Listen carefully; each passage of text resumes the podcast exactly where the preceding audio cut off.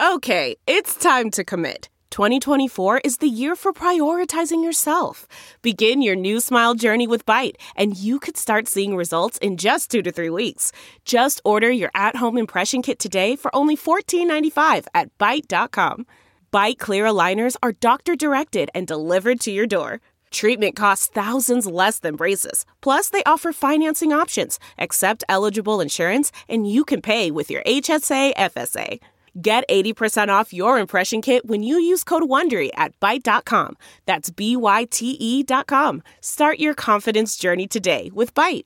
Delve into the shadows of the mind with Sleeping Dogs, a gripping murder mystery starring Academy Award winner Russell Crowe. Now available on digital. Crowe portrays an ex homicide detective unraveling a brutal murder he can't recall. Uncovering secrets from his past, he learns a chilling truth. It's best to let sleeping dogs lie. Visit sleepingdogsmovie.com slash Wondery to watch Sleeping Dogs, now on digital. That's sleepingdogsmovie.com slash Wondery. From the halls of assembly, you'll hear us scream and shout. Our love of Indiana is manic and devout. Archie and his boys, we discuss in unique manner. We won't be satisfied until we hang another banner. Us two goofy guys go by names of Ward and Eric. And as you probably know by now, we're Hoosier Hysterics. Hoosier Hysterics. Hoosier Hysterics.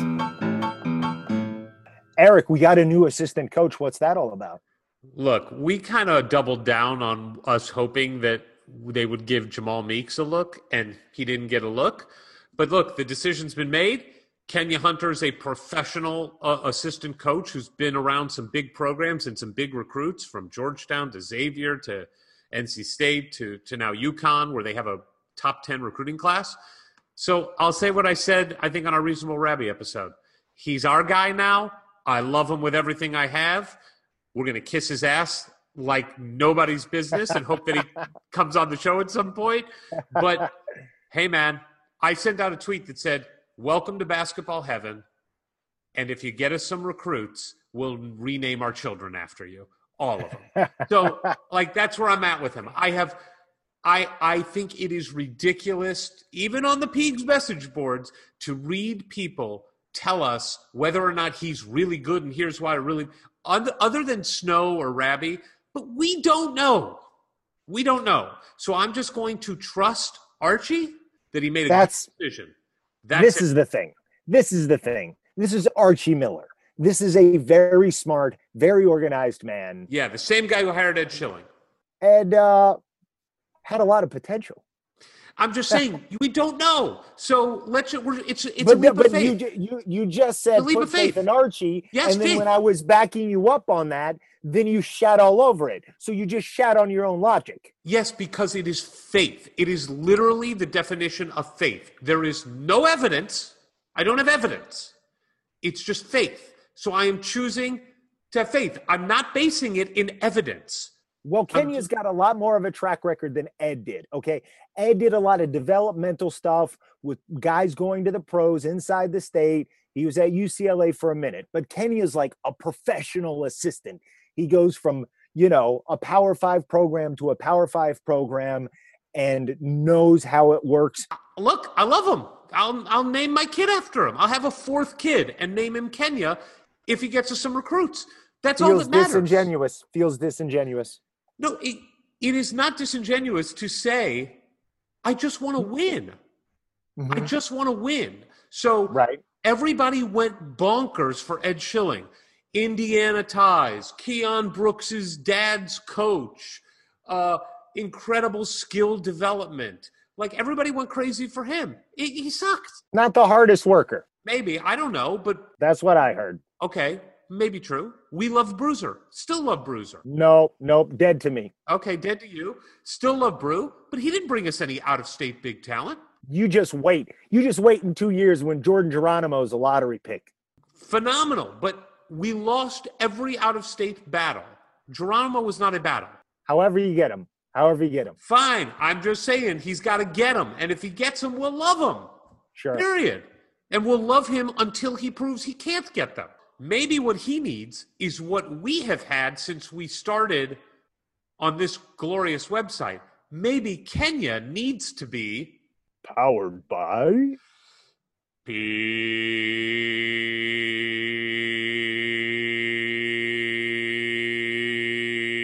Kenyak Pigs.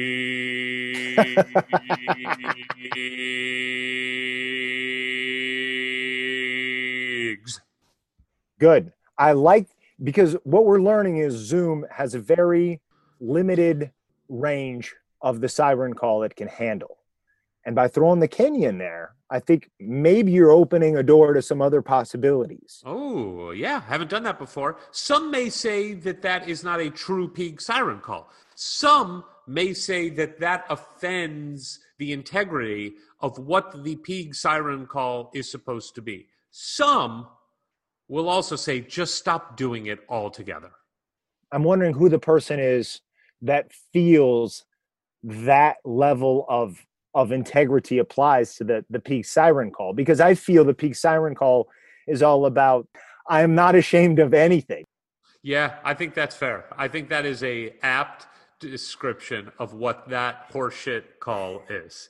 So let's look. I'm excited to talk to this guy because he was part of a really special team in the last 10 years and part of an era that got us from the lowest of the low to us feeling like we were back. And there's only a handful of guys that saw it at its absolute low and saw it, you know, in that 11 12 season. There's only a handful of those guys. I think there's only three scholarship players that lasted from Crean's first year to his fourth.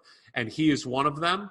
And we've talked to one other, but getting his perspective is something I've been wanting to do for a long time. We've talked about it for a while. One quick thought I had how many times we've thought, oh, it's over. Bob Knight got fired. It's over oh, Mike Davis, we we got to the championship game, beating Duke. We're back. Ah, Mike Davis, he's not going to do it. And it's over. Hey, this Kel- Kelvin Sampson guy, he's pretty good. Wow, he's really good. We got Eric Gordon. Oh my God, here we go. We're like top 10 team. Oh my God, it's over. Why can't he just hang up the phone? And here comes Tom Crean. Boy, this is brutal. This is brutal. What the hell? Oh, Wat shot? Oh my God, we're back. Number one team in the country. Oh lordy, lordy, we are back. Oh, it didn't work out. He wasn't that good. He couldn't get the guys in state anymore. So we're this cycle is is getting kind of vicious.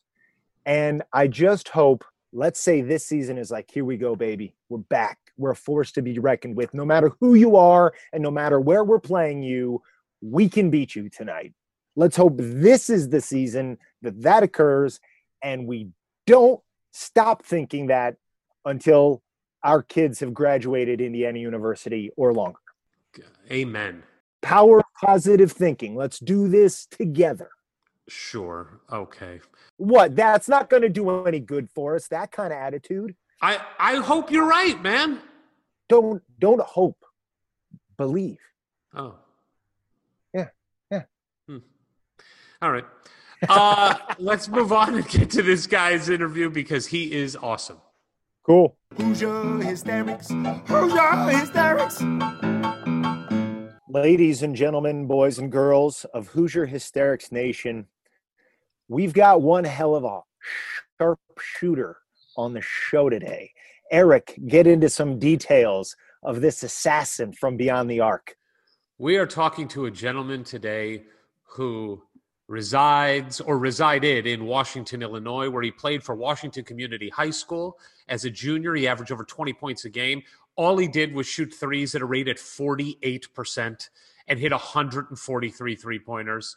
He was AP 2006 2007 Class 2A All State First Team for Illinois. He was awarded second team honors by Chicago Tribune, third team by the Chicago Sun Times. As a senior, he was named All State. He became the Illinois state record holder for the most three pointers made in a career. He took his team to the state finals for the first time since 1962. I mean, 62. Ridiculous. Then he went on, of course, to Indiana University, where in 2012 he was the Big Ten leader in three point percentage at 54.5. 54.5. I don't think we have anybody on the team who shoots twos at 54.5. He has the second best all time season three point percentage at IU. He has the number one all time, all time percentage for Indiana in Big Ten games he shot 59.2% from three in Big Ten games. He went to the Sweet 16 in 2012. He's a 2011 2012 academic All Big Ten award winner. Everyone, please welcome, simply put, one of the best shooters to ever play at Indiana University, and that is saying something. Matt Roth. Thank you. Appreciate it, guys. So before we get started, when you hear that kind of list of things going back to high school, and of course what you did at Indiana, is there one thing that that sticks out to you that like when you're you know just laying down to sleep and you're like remembering the glory days, what's the one thing that really pops out to you? Uh, I think I think there's probably two. One dates back to the high school, just the uh, the achieving of the the state record um, and being able to maintain that and uh, every year it seems like a little bit longer that I've been out, and so it just it sinks in that much more that there's a, a state record um, that that's still under my name. Um, and then as far as the the college side of things, um, you know, there's a lot of ups and downs of those four years, and so just the the Big Ten percentage um, of the just over 59 percent um, it's just kind of an acclamation of everything that was four years of, of learning a role, accepting my situation within the program and the team, and then ultimately just excelling at you know what my coaches and teammates needed me to do. Now to follow up on Eric's question, now you've actually fallen asleep. Do you dream of making three pointers? Did you ever actually dream of making three pointers? Well, I think you know over my lifetime and even uh, probably to today, there there's definitely dreams of games either that you played in or never played in, um, and you know there's there's moments. You know, I, one of the dreams that I've had since graduating is just a, a flashback to that Sweet 16 game, and um, you know it seems like you get to about the seven minute mark, and that's a, a wake up point. Good. And it just you know, for a second you wake up and wonder like, could it, you know, what could have been if if we would have won that game. Um, that one definitely sticks with me, um, and, and, it's certainly a dream that that does happen from time to time. Um, you know, as as I age. So, tell everybody what you're up to right now, Matt. Before we get back into your to your basketball story and how it landed in Indiana. Uh, what are you up to now? Uh, give us an update on the family, everything. We want to we want to know what you're up to. Yeah, no, absolutely. Um, my wife Lindsay played basketball, volleyball at Indiana. Um, we met obviously there um, through the programs. Um, we've been married since 2013. We've got three little kids. Um, Hudson, our oldest, will be six here in September. Um, Balin's getting ready to turn four in November, and then uh, our little daughter Carson will be well, she'll be three in May, but she's already about 14 um, and running the house, and uh, she's just like her mom, which is going to be trouble. Dude, you are in it. You are in the middle of just holy hell, hath no fury, like three babies upset under the age of seven. Yep, no, it's been it's been a handful of times, but uh, definitely a blessing. They're they're all healthy. They're all um, you know active and busy, and uh, trying to get them back into a routine after um, everything kind of shut down and in March. They just you know kids thrive when they're in a routine, and uh, we didn't really have a routine there for at least ten weeks. We had some layoffs at work and whatnot, and so um, it was kind of chaotic and hectic. But we're back into a routine, which is good. Um, so family's doing great. Um, I work here in Fort Wayne at Optimum Performance Sports. It's a branch of Lutheran Hospital. Um, I'm a director of sports medicine, overseeing facility management, scheduling, and then our basketball academy um, here in Fort Wayne. I've been here since late in 2014, um, so longer than what it seems like, but uh, it's fun. it keeps me around sports and uh, it keeps me around athletes of all ability levels. So it's uh, it's a lot of fun you're rocking that Mad Ants shirt, which we can see here over the Zoom. The listeners yep. can't, but that looks sharp. I don't know if I've ever heard of another couple one on the men's team, one on the women's team, meeting, getting married, having children. Do you know of any other case of that happening? Uh, not necessarily in Indiana. I think it's happened. Um, there's just some various players that I played against in terms of of uh, Big Ten play. I think Stu Douglass, who was at um, at Michigan, ended up marrying a, a girl who played at Michigan as well. We we, we don't care about them. We don't no. care. We don't give a damn about them. Um, but as far as Indiana goes, I I don't personally know of any. Uh, but you know, if we dig through it, I'm sure we can find a situation somewhere along the way. Oh, it's exceptional. The closest thing I can think of is when Collin Hartman proposed to the girl, and that didn't go well. Yeah. yep. Obviously, everybody's adapting in this this age of COVID. How did you and your wife structure grooming them into the next generation of great Indiana shooters? Sure. I mean, I think you know, eh, with anything we're doing with them, regardless of sport, we have them in as many things as we can. Um, and obviously, there's been a lot of restrictions and seasons canceled, and there's some sports that I hate a little bit more than others, but we try and we try and let them experience it all. Um, and the biggest thing for them is we both, Lindsay and I, both look back at that our youth. Um, we just absolutely love sports. We love playing an array of sports. I mean, I I can go back to I remember loving track in middle school. Like nobody loves track; it's running. Um, the older I get, the more I hate it. But you know, we want them to be engaged. We want them to be active. But we want them to enjoy it. We want them to have fun, kind of pick and choose then as they age, kind of what their niche is going to be. Um, so just trying to keep them active, um, change up the routine with them. So some days we might, you know, play wiffle ball and do a lot of baseball, softball type activities, um, and then turn around and, and mix in soccer, basketball. Um, you know, nature of the beast with three kids with two very active parents is that they're nonstop from the moment they wake up to the moment they go to bed. So um, we just tried to to put them in situations where they could be active, engaged in something. Um, school, daycare, those type of things were shut down for them. So um, there's a lot of of gaps we needed to try and fill. And thankfully, Lindsay, you know, her focus area in college before she got into administration was education. Um, so nice. she can uh, she can do the math, science, social studies. I don't need to worry about that stuff anymore. Yeah, you just you do the PE. Yeah, exactly. um, and and I think we both find different different levels. Um, we've I've been an assistant coach at times um, since graduating, and she's been a head coach, won a state championship in volleyball. Um, and so there's a little bit of a perspective difference and patience level um, with young kids where she wants them to be detailed all the way through a full practice plan and and I'm just hoping that we can remember everybody's name at a practice.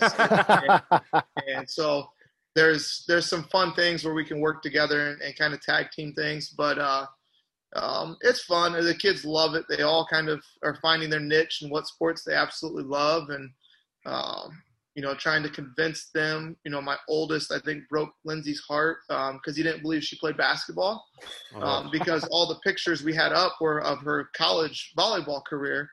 Um, and so we had to do a little digging to find some pictures of her playing basketball so she could have her credibility back. I we would usually save this for the end, but it's fresh on my mind. I assume you've watched some of the NBA playoffs that have been going on uh, over the last couple yeah. weeks. Um, when I watch Damian Lillard shoot 40 foot three pointers, or what Luka Doncic did on Sunday, where he just single handedly willed his team to win on these like step back rainbow 3s mm-hmm. it just makes no sense to me. I mean, I'm a guy who, you know, doesn't understand how that's even possible physically to shoot the way they do. You yeah. are somebody who shot at an elite level. I mean, really, the most elite of the elite when you're watching guys like that, does it get you pumped up? Like, what is running through your head when you watch guys like Dame and and Luka do what they're doing now behind the three point line?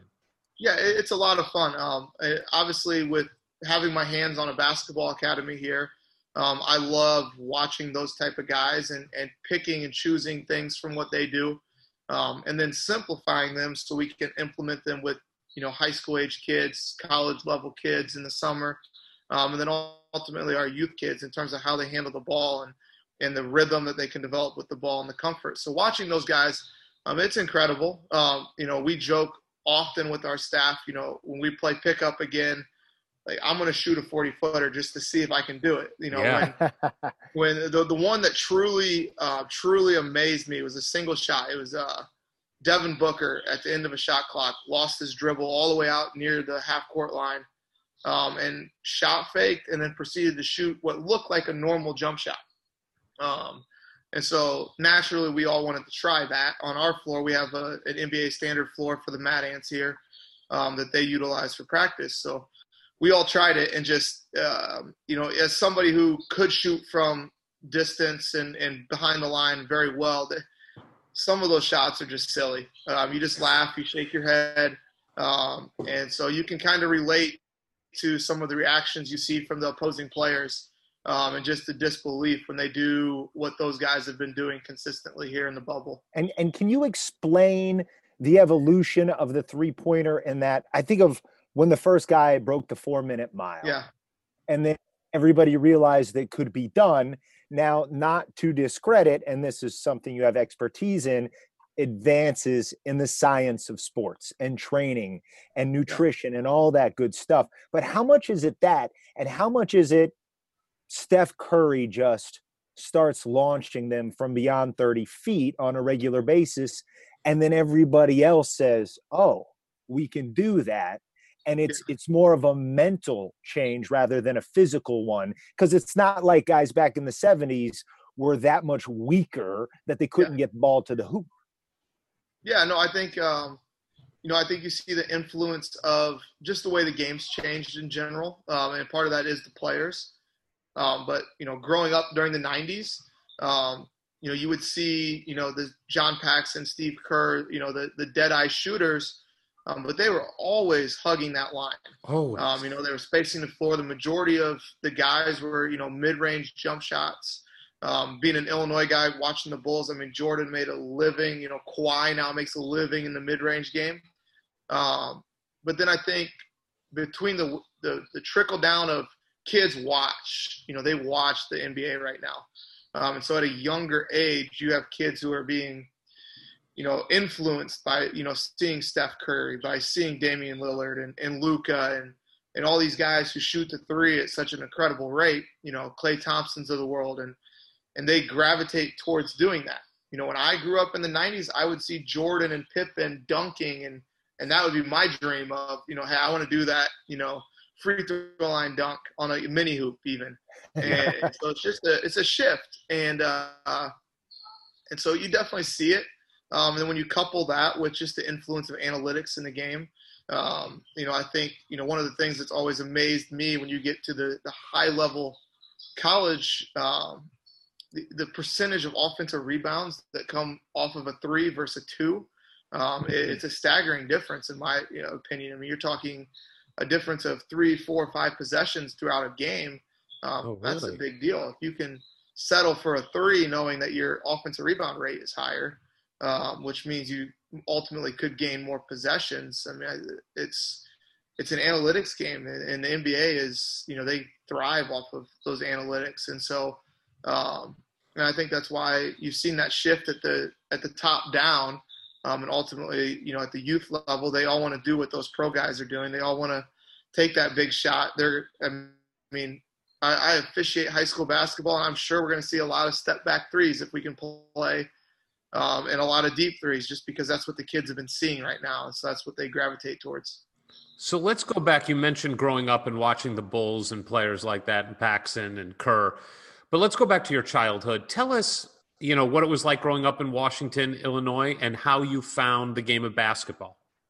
Yeah, I mean, I, I grew up out just outside of Washington um, and, you know, had a baseball field almost as a yard. You know, it was a little small as we got older, but as a youth, it was great. We had a basketball court in the driveway, and um, that was just kind of the expectation. We would get up, get our day started in the summer, um, and we'd spend our whole day. I've got three younger siblings, uh, two sisters and a brother, um, and so we would, you know, make up games. We'd be playing one-on-one, two-on-two, shooting games, um, and it just was overly active outside with sports. Um, you know, played a ton of, of basketball. Uh, played a ton of Fisher Price basketball with the friends on the patio, and I was good at that. I, I could do that. I could hold my own on Fisher Price basketball. It was the real court that got in the way. Yep. No, and so it was it was just a lot of time outside, and I was a kid who. Um, I think, like a lot of youth, I was influenced by what I would see. So I would spend a lot of time in the driveway watching a game, and then come outside and and kind of work on a move that I saw, or work on a particular shot that I would see throughout the course of the game. And um, it just was it was one of those things I fell in love with it um, between baseball and basketball. Um, you know, there was a hundred percent chance I was doing one, if not both of those daily.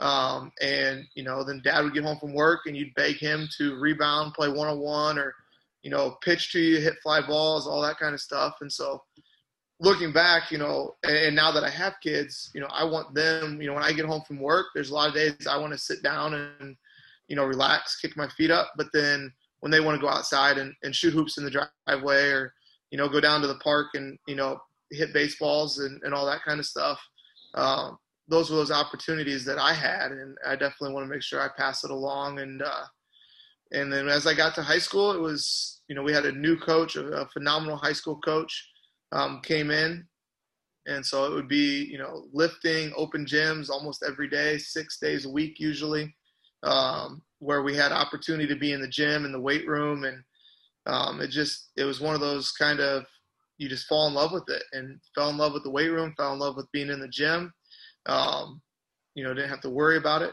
you know before the age of cell phones i didn't have a lot of distractions mm. um, i don't think cell phones were really a, a, huge hit until my junior year when we would we finally caved in and got some do you remember um, wait do you remember what your first cell phone was it was uh I, I don't know the exact model but it was the Nextel walkie-talkie.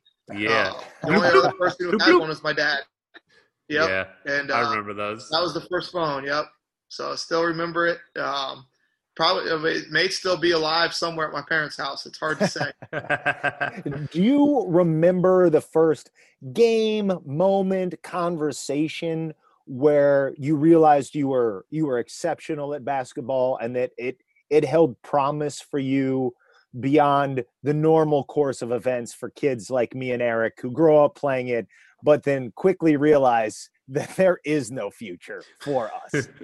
sure. Yeah. um, I, I don't know. I mean, I think when it, when it first kind of hit home, um, when I grew up, I always played in the summer with a, a group of guys who was a year older than me.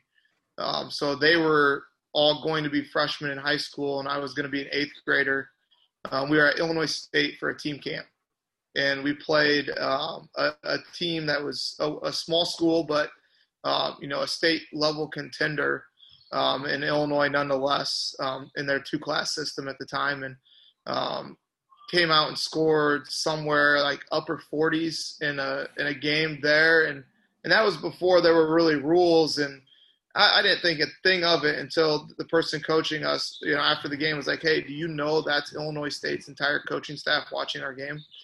And I was like, uh, "No, not really. Why? Like, cool. Like, I, you know, I didn't think anything of it. I mean, I just knew I loved playing the game. We had a great, you know, group of guys that were, you know, best friends, but also really talented players.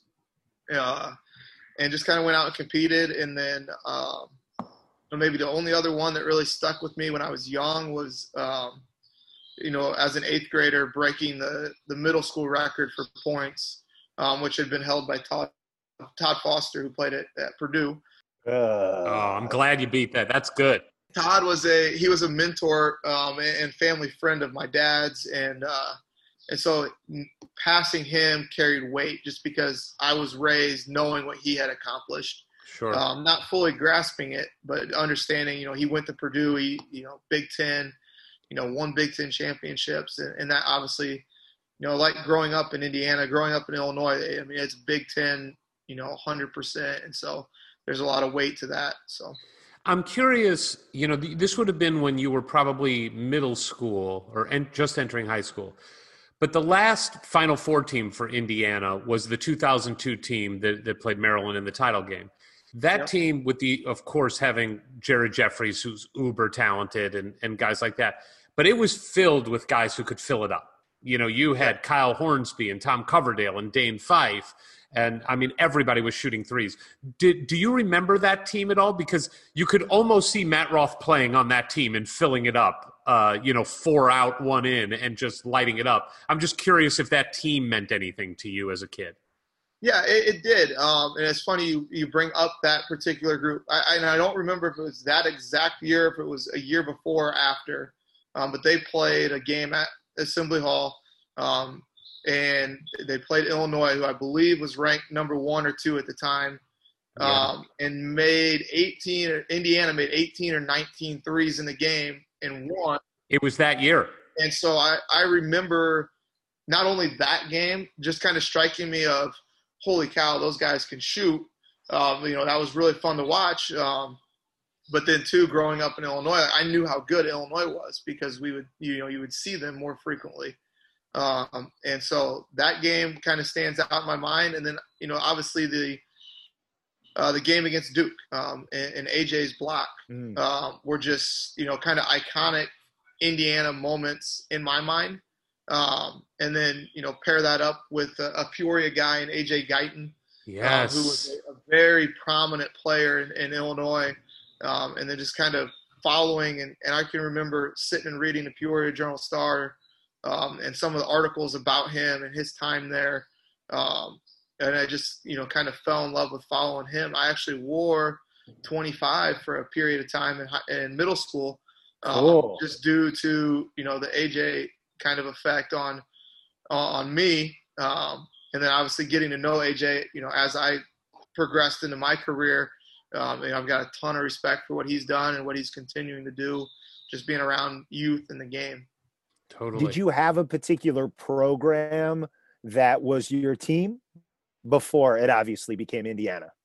Uh, I mean, Illinois. I mean, it, it kind of Illinois was. Uh, my dad was a diehard Illinois guy, um, and and so I always gravitated towards them. But I, I, fell in love with the the Saturday, Sunday CBS games. You know, it, it might be Kentucky, it might be Arizona. Um, just watching the way those teams played. Um, they all had shooters. They all had, you know, high level professional players on their roster. Um, Andre Iguodala was another Illinois guy who I had seen play in high school as a youth, and then obviously, mm. you know, followed him to Arizona um, just as a fan, just watching. So um, it definitely was an Illinois kid growing up um, until the recruiting process and everything, and and then at that point, you throw out those allegiances and uh, um, and that was hard because I loved them. I mean, they had a great squad. That the national runner-up team was mm-hmm. uh, a really fun group of guys to get to know as a recruit. Um, but then when you know push comes to shove, you know, you know now it's hard to to be a big uh, big supporter of theirs. But yes, uh, growing up, it was it was different. So did you you mentioned Kerr and Paxson? And clearly you were the dream of being the high fly free throw dunker uh, quickly dissipated i would imagine and being the long range snipe uh, long range sniper came in. Was there a guy that you looked at like that's the guy? And even like did you pattern your shot after somebody? Were you trying to emulate anybody in particular? Uh, i mean as far as as my shot i don't think i tried to emulate it to anybody. It was i mean honestly just kind of a natural um, you know, I, uh, my parents still have a picture from when I was two, you know, with you know perfect form, elbow tucked in, and and so I think a lot of that was just natural. It just it was comfortable. I, I don't remember I, my brother. I can remember them fighting with him on getting his elbow in, getting his hand under the ball, and I don't remember having any of those type of things. But certainly growing up, you know, a diehard Chicago sports guy, you know, eh, seeing Paxson hit the three against the Suns uh, I mean, that was a shot I emulated a million times in the driveway, sure. and and then obviously, you know, with getting a little bit older, you know, Kerr and that that second three-peat, um, just kind of watching him, watching how he played, um, and as I got older, I think the realization of you know that was going to be my role and that was going to be something that I could excel at.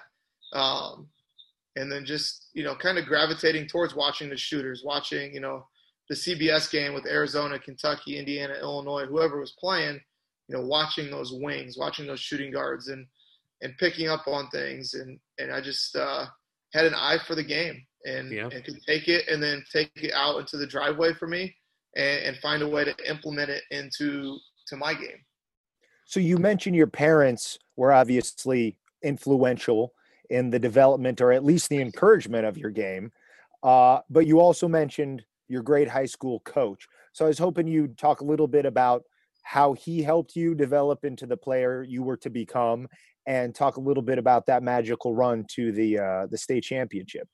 Yeah, no, um, I mean it was it was a perfect situation. You know, we had a coaching change as I was coming into high school. Um, they hired a, a, guy, Kevin Brown, um, who's a, a Hall of Fame coach now, um, who you know unfortunately passed away with the brain cancer battle um, just over a year and a half ago. Um, and, so he came in right as I was coming in, and coming in like I knew we had well, we have four middle schools in, in Washington alone that fed into our high school, um, and so I knew there was nobody in my class that could compete with me. Um, but then coming into a high school program who had been successful, I think they won 18 or 19 games the year before, had great size. I mean, not many. We had 6'10, 6'9, 6'9 were our three bigs, and then um, we had a, a six six, you know, kind of defensive guy that could play. Um, and then our point guard and myself and a couple other, you know, shooting guard type people. Um, and I can remember coming into that summer playing an open gym and just physically just getting abused by some of these guys. I mean, Washington had always been a respected basketball program, but football was kind of the identity. Um, and so a lot of these guys have been in the weight room for three years, and they were just chomping at the bit to beat me up. And, and so that first summer, um, that first summer was tough. You know, we played in in one shootout because of the coaching change, and uh, I think we played Peoria High, who was coming off of back-to-back state championships with Shaun Livingston, and still had a core of those guys back, and they just physically just beat us up. And, and I wasn't ready at that point, but he uh, you know, Coach Brown just he just refused to let me not be a part of it. Um, Mm. You know, and I can remember, you know, I just talked to the team over a Zoom call a couple weeks ago. First week of tryouts. You know, I'd been in, in the varsity open gyms all summer. First week of tryouts, the only way you could go into the locker room was if you'd been on the team the year before. So I had to change over in the in the freshman locker room all by myself, nobody else over there. Go through practice, you know, until that final day came. I can remember the first day getting all the way to the last sprint of the first day of varsity tryouts and just physically I couldn't do it. I couldn't even, you know, run the sprint and make the time. And I can remember walking off kind of defeated and, and Coach Brown just came over and and asked just what happened. I, just said I hit a wall and I couldn't get through it. He's like, well, I promise you that'll be the last time that ever happens. And, and from that day forward, it, it never happened. He challenged me physically, mentally, emotionally um, to become a leader. Uh, and, and, ultimately, you know, I think maybe came off the bench my first eight games as a freshman and, and averaged about 14 a game. Um, and then called me into his office and and called our point guard who was a sophomore in and you know he's like hey i just want to talk to you guys he's like I haven't unpacked my house. You know, they just closed on their house, which at the time didn't mean anything to me. But he's like, all my stuff's in a box. And uh, he goes, you know, the history of our program, you know, we don't play underclassmen. We certainly don't start underclassmen. He goes, I'm going to start both of you tomorrow night. And so basically, if it goes south, he's like, I'll just pack my bags and leave. and, and I can remember looking at my point guard, who was a sophomore. and He'd been one of those kids who I'd always played up up with. Um, and Nick, uh, Nick was that guy. You know, he's five ten, but if anybody so much as crossed me on the court, came at me on the court, I mean, he would he'd take himself out of the game to make sure he took care of a problem. And so I knew he had my back.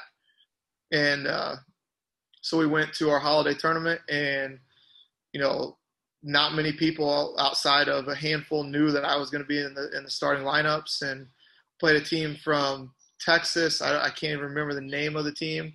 Um, ended up losing in double overtime, and I think I had 28 or 29 in the game, and it just it just clicked. And, from there, we went from a, a, team that was struggling to find our identity, and and ended up for the first time, I think I it could be wrong, but I think it was the first time in the history of the state tournament a team outside of Peoria won the Peoria sectional.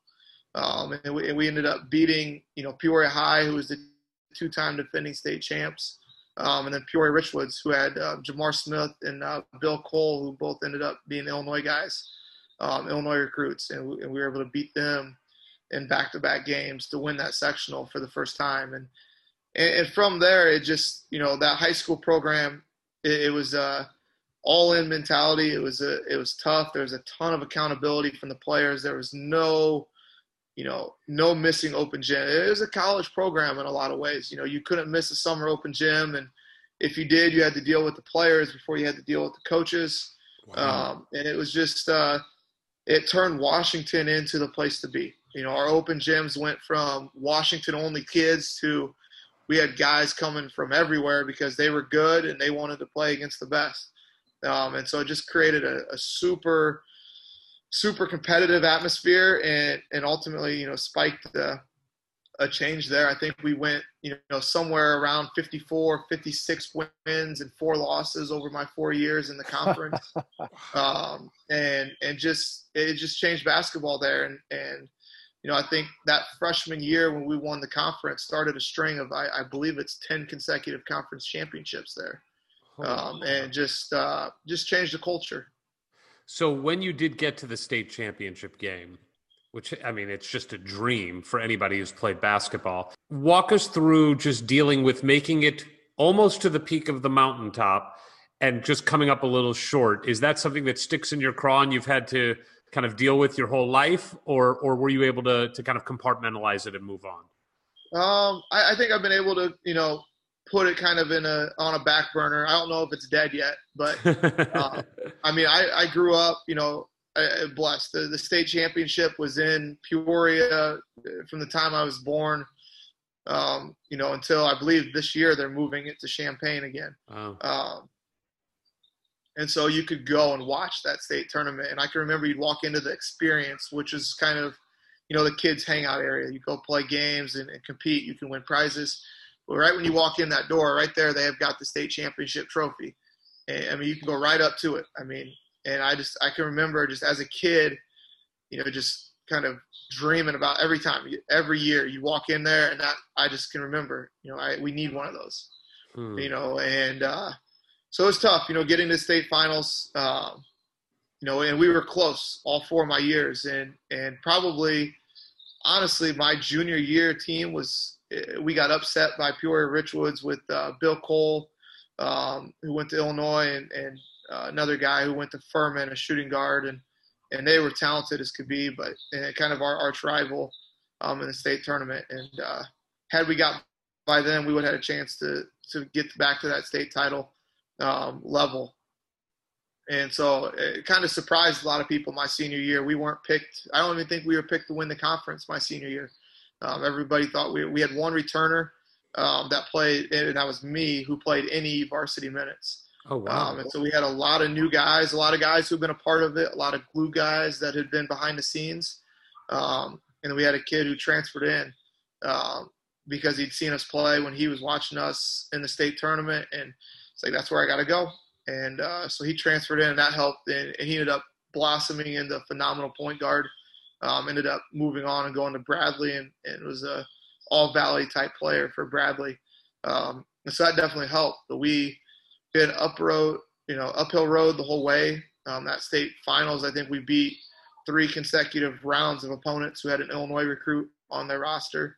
Um, and then we got to that state finals, and and anything could happen. And, and we played a Chicago Marshall team who had a ton of talent and size, and and we didn't have the size. I was our biggest player um, wow. in terms of height, um, and we kind of took them by surprise, and and they couldn't guard us. Um, you know, they were certainly the better athletic, uh, or better athletes, and had a lot more athleticism, but they just couldn't they couldn't match up to our discipline and our ball movement and screening and and and I forget you know how much we got up in the first half, and then they ended up coming back and and they held the ball on us um, which in the the state tournament, you know, does happen.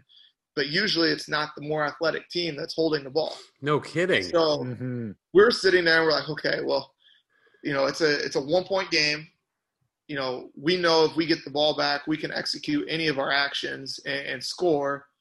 Is it worth, you know, potentially getting exposed and not being able to guard them by coming out and fully pressuring and it was just it was kind of opposite of what you would ever see in, in the state tournament. And uh, so it caught us by surprise and we got down to the, the, end of the game. It was back and forth and we cut it to one or two and then they made their free throws. I think you know they were 10 or 12 free throws in a row without a miss and wow. we just couldn't quite get over the hump. And uh, you know definitely uh, tough tough to swallow that loss. But um, you know, the nice thing, you know, in, in, the state final system there, they've got the consolation game and everything.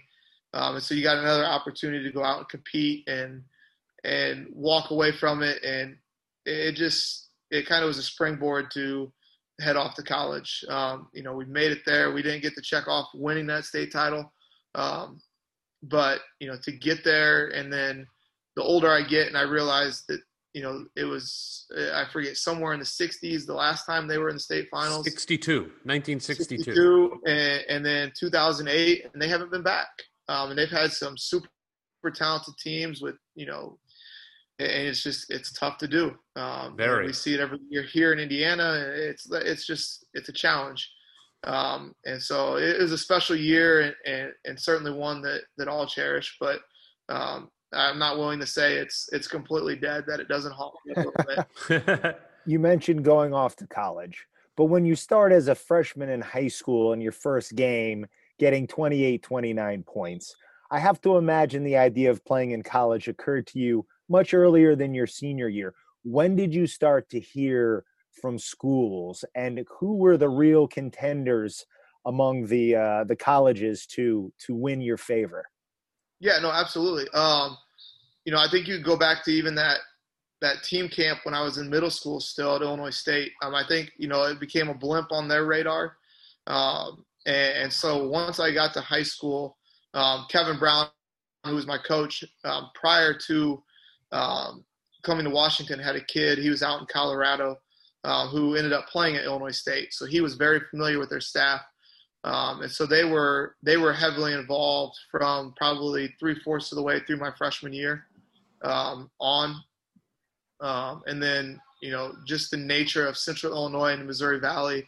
Um, Bradley jumped in about as soon as as they realized Illinois State might be ahead of them on something, um, and, and from there, I mean those two. I mean because I was right in the middle. I mean I was 20 minutes from Bradley and 30 minutes from Illinois State. Uh, those two fought you know, tooth and nail for me um, the whole time. Um, and, and, honestly, Illinois they both had great staffs, and uh, Illinois State had their head coach was Porter Moser, um, who is at Loyola now, um, and they were just they were in a situation where the university put a timeline on them to win um, and make the tournament, and they missed that deadline. And so when they blew up their staff, um, you know, their staff went all over. Porter went to be associate for Rick Majerus at St. Louis. Um, and then St. Louis jumped in real hard and, and aggressive to recruit me. Um, and then Bradley, you know, they had Jim Les, who is a Hall of Famer at Bradley, um, as their coach. And, and so it kind of came down to those two. And, and the Big Ten schools were always in the kind of in the background. Um, you know, IU, Purdue, um, IU jumped in my junior year when I started playing for Indiana Elite um, in the AAU circuit. Um, Illinois had recruited me really heavily early in my high school career, and then when Weber came in, they really backed off and became distant. Um, and then there was just you know outside interest from um, uh, Wisconsin, Northwestern, um, Iowa was in the mix, and there Notre Dame, um, and it just it became just a process of getting it down. And I got to where I had five schools that I felt pretty good about.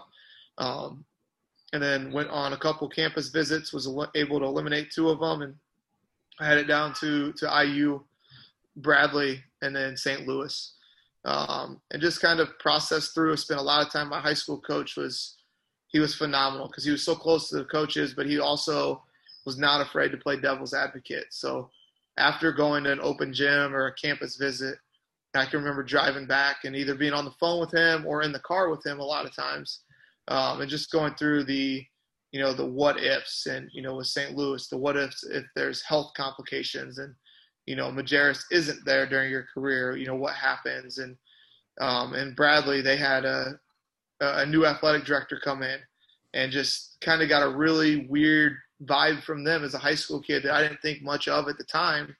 Um, but the the new AD, she and, and the basketball coaches didn't get along, um, and, and they were gone. I think after my freshman year, and so looking at things as I was getting ready to commit, you know, Indiana here they are top ten in the country.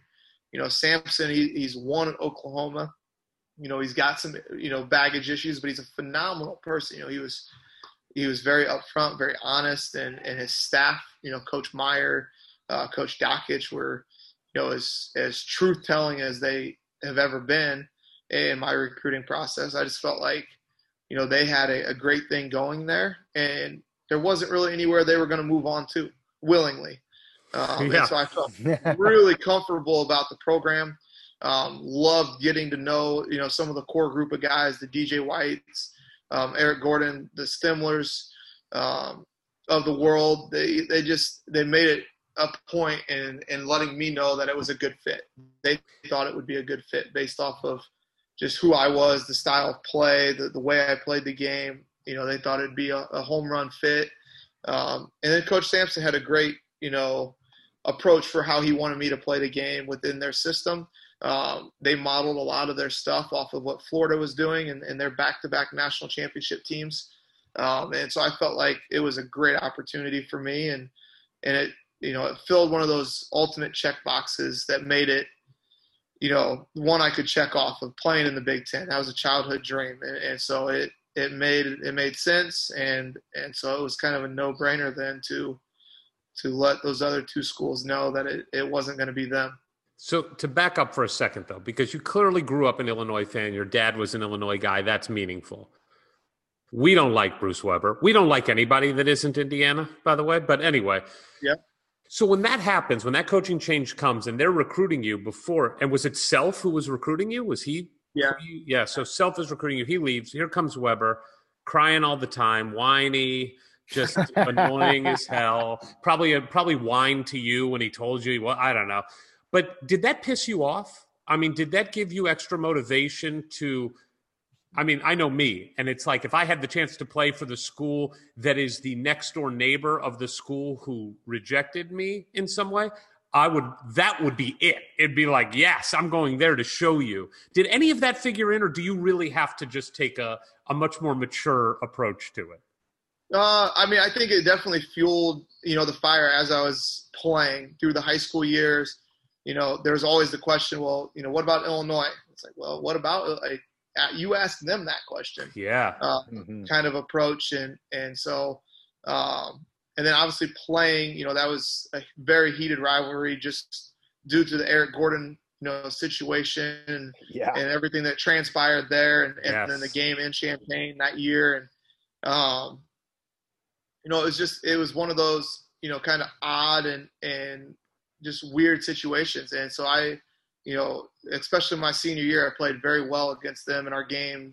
Um, and we played them one time that year. We played them in Bloomington and played really well and, and, uh, was able just kind of to, to check that one off the list yeah. and then, uh, and, kind of be able to move on from it and, and feel good about it. I, I am curious because you, you're a really intelligent guy. You, we know that you're academic, all Big Ten. Um, you, you seem to have a mature approach to everything at an early age, and even the way you were kind of looking at the schools that you were picking, like you know Bradley had the change with the AD, and St. Louis had Rick Majerus, who you know what if there were some health problems. Kelvin, even at the time that you committed, there was some buzz about the bad stuff going on at Indiana. It hadn't escalated to the point of we got to get rid of him, obviously. But yeah. but even coming in, there was that. Did that figure in at all? Were you, or did they just do a good job convincing you that was all behind them? Uh, I mean, they. I don't know that they necessarily convinced one way or the other. Um, they just they were very upfront about it. They addressed it. Um, you know, they they were working on it. You know, they you know they also you know, weren't afraid to tell me that, you know, it's not just here. It happens at, you know, happens more places than you think. We're, we're really working on it. We've got a couple, you know, handful of you know situations we're trying to move forward from, um, and and it just you know it came down to feeling really comfortable with their staff and the role they they had for me, and then you know some of the guys that were coming in in that potential class. Um, you know Tom Pritchard, who ended up being with me at IU, but then we had Devin Ebanks, who at the time Devin and I got to know each other a little bit, and you know he was coming from a completely different background than me, but we were at the end of the day we just wanted to compete, and so we got mm. along really well. And then that other kid that went to Xavier, right? Hollowell or Holloway? Yep. The point guard. So, yep, the point guard coming in. Um, and so I just it, it, was a great class. You know, they needed they needed what I could bring in terms of my role, um, and they didn't really have a plan to to do anything the year after me with recruiting. You know, DJ mm. Bird was kind of the top in-state guy, and, and, they just they were willing to roll with me if I was willing to to go there. And so, uh, you know, that was reassuring that hey, they're not bringing a guy in right after me, right, to compete with me in my role. And so it just it seemed like a great fit. Again, there's a part of me growing up in Big Ten country that just wanted to check that off and the way my high school coach was mentored and raised in the coaching world was, you know, the Bob Knight School of Coaching. Yeah. And so uh, there was there was some level of just appreciation for what that program had achieved that that I wanted to be a part of. And then it all gets blown up. Yeah, because you committed in in August, right, of your senior year. Yeah, so right at the start of the school year. Yep. And then it all goes to hell. A few months later, the news comes down. How do you take that news, hear that news, and then when's the first time you hear from uh, the new sheriff who's coming to town? Um, well, I heard from you know athletic department, athletic director first. Um, still remember it was spring, right towards the end of, um, right towards the end of the basketball season for high school level. Yep. Um, and I could still remember getting the phone call um, from the university um, I think it was probably maybe the same day, shortly after, or shortly before the press conference. Who called you? Was it Rick Greenspan? Uh, at first, it was it would have been like the secretary type person of the athletic department, and then right. I spoke with Greenspan just briefly, uh, just to kind of notify me of the news that was coming. Um, I think at first, you know, they they really just sold that they were reviewing things that you know that I think Dakich was going to coach the initial couple games, and and then it just kind of spiraled out of control from there, and um, really left me not sure, you know, what to do. Um, as a high school kid, I was set like that was where I was going. It was late in the basketball season. You know, I'm gearing up for two or three months. I'm moving into college, um, and then there's a coaching change, and you just you peak at the the recruiting realm. And Bradley, scholarships are all full. They've got them. They've uh-huh. got them all, all signed. So now it's like, okay, well, mine probably number two isn't on the table. St. Louis is full. So then it's like, okay, well, what what other options are there? Um, and so I actually went to Illinois State on a visit um, with their new staff and just really didn't get a good feeling from the coach. And and so it became, well, let's just hold out. Let's see what Indiana's going to do. What direction are they going?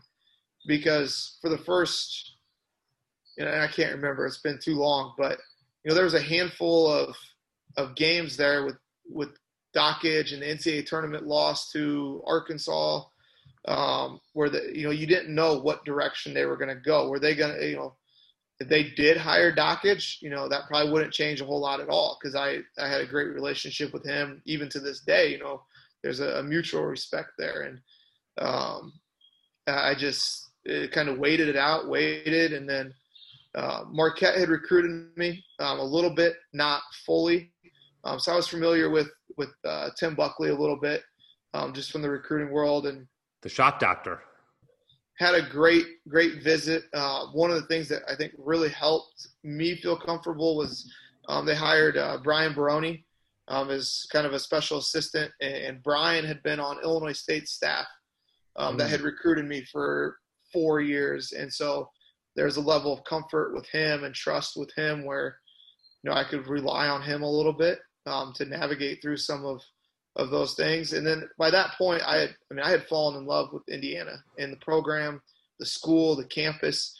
Um, and so it was, it was going to be hard for me not to want to be there. Got it. So this is a little bit of a delicate question, but what the hell? It's what we do here. so Kelvin Sampson, everybody we've ever talked to, and look, there's a lot we could go into on the Kelvin thing, but every player loved him. I mean, like everyone we've talked to, I mean, just swears by him. We just talked to Rod Wilmont. He was like, "That's my guy. That's my guy." Yeah, and you could see it on the court too. I mean, I remember one of his last games where we beat Michigan State at home, and there was a moment in the game where Armon Bassett hit a shot and he and Sampson just like embraced in the middle of the court because there was a timeout called. There was clearly a love, and Sampson is an organized, tough minded, he knows what he's doing. Yeah. Tom Crean is the opposite in many ways of Kelvin Sampson. Yeah. And I always ask this, and I'm going to ask you when did you realize Tom Crean was an absolute crazy person? Uh, I think it was first workout first yeah, individual okay. workout. Um, and, and, you know, I'm I'm coming into this, you know, not really knowing what to expect. You know, I haven't been around him a whole lot.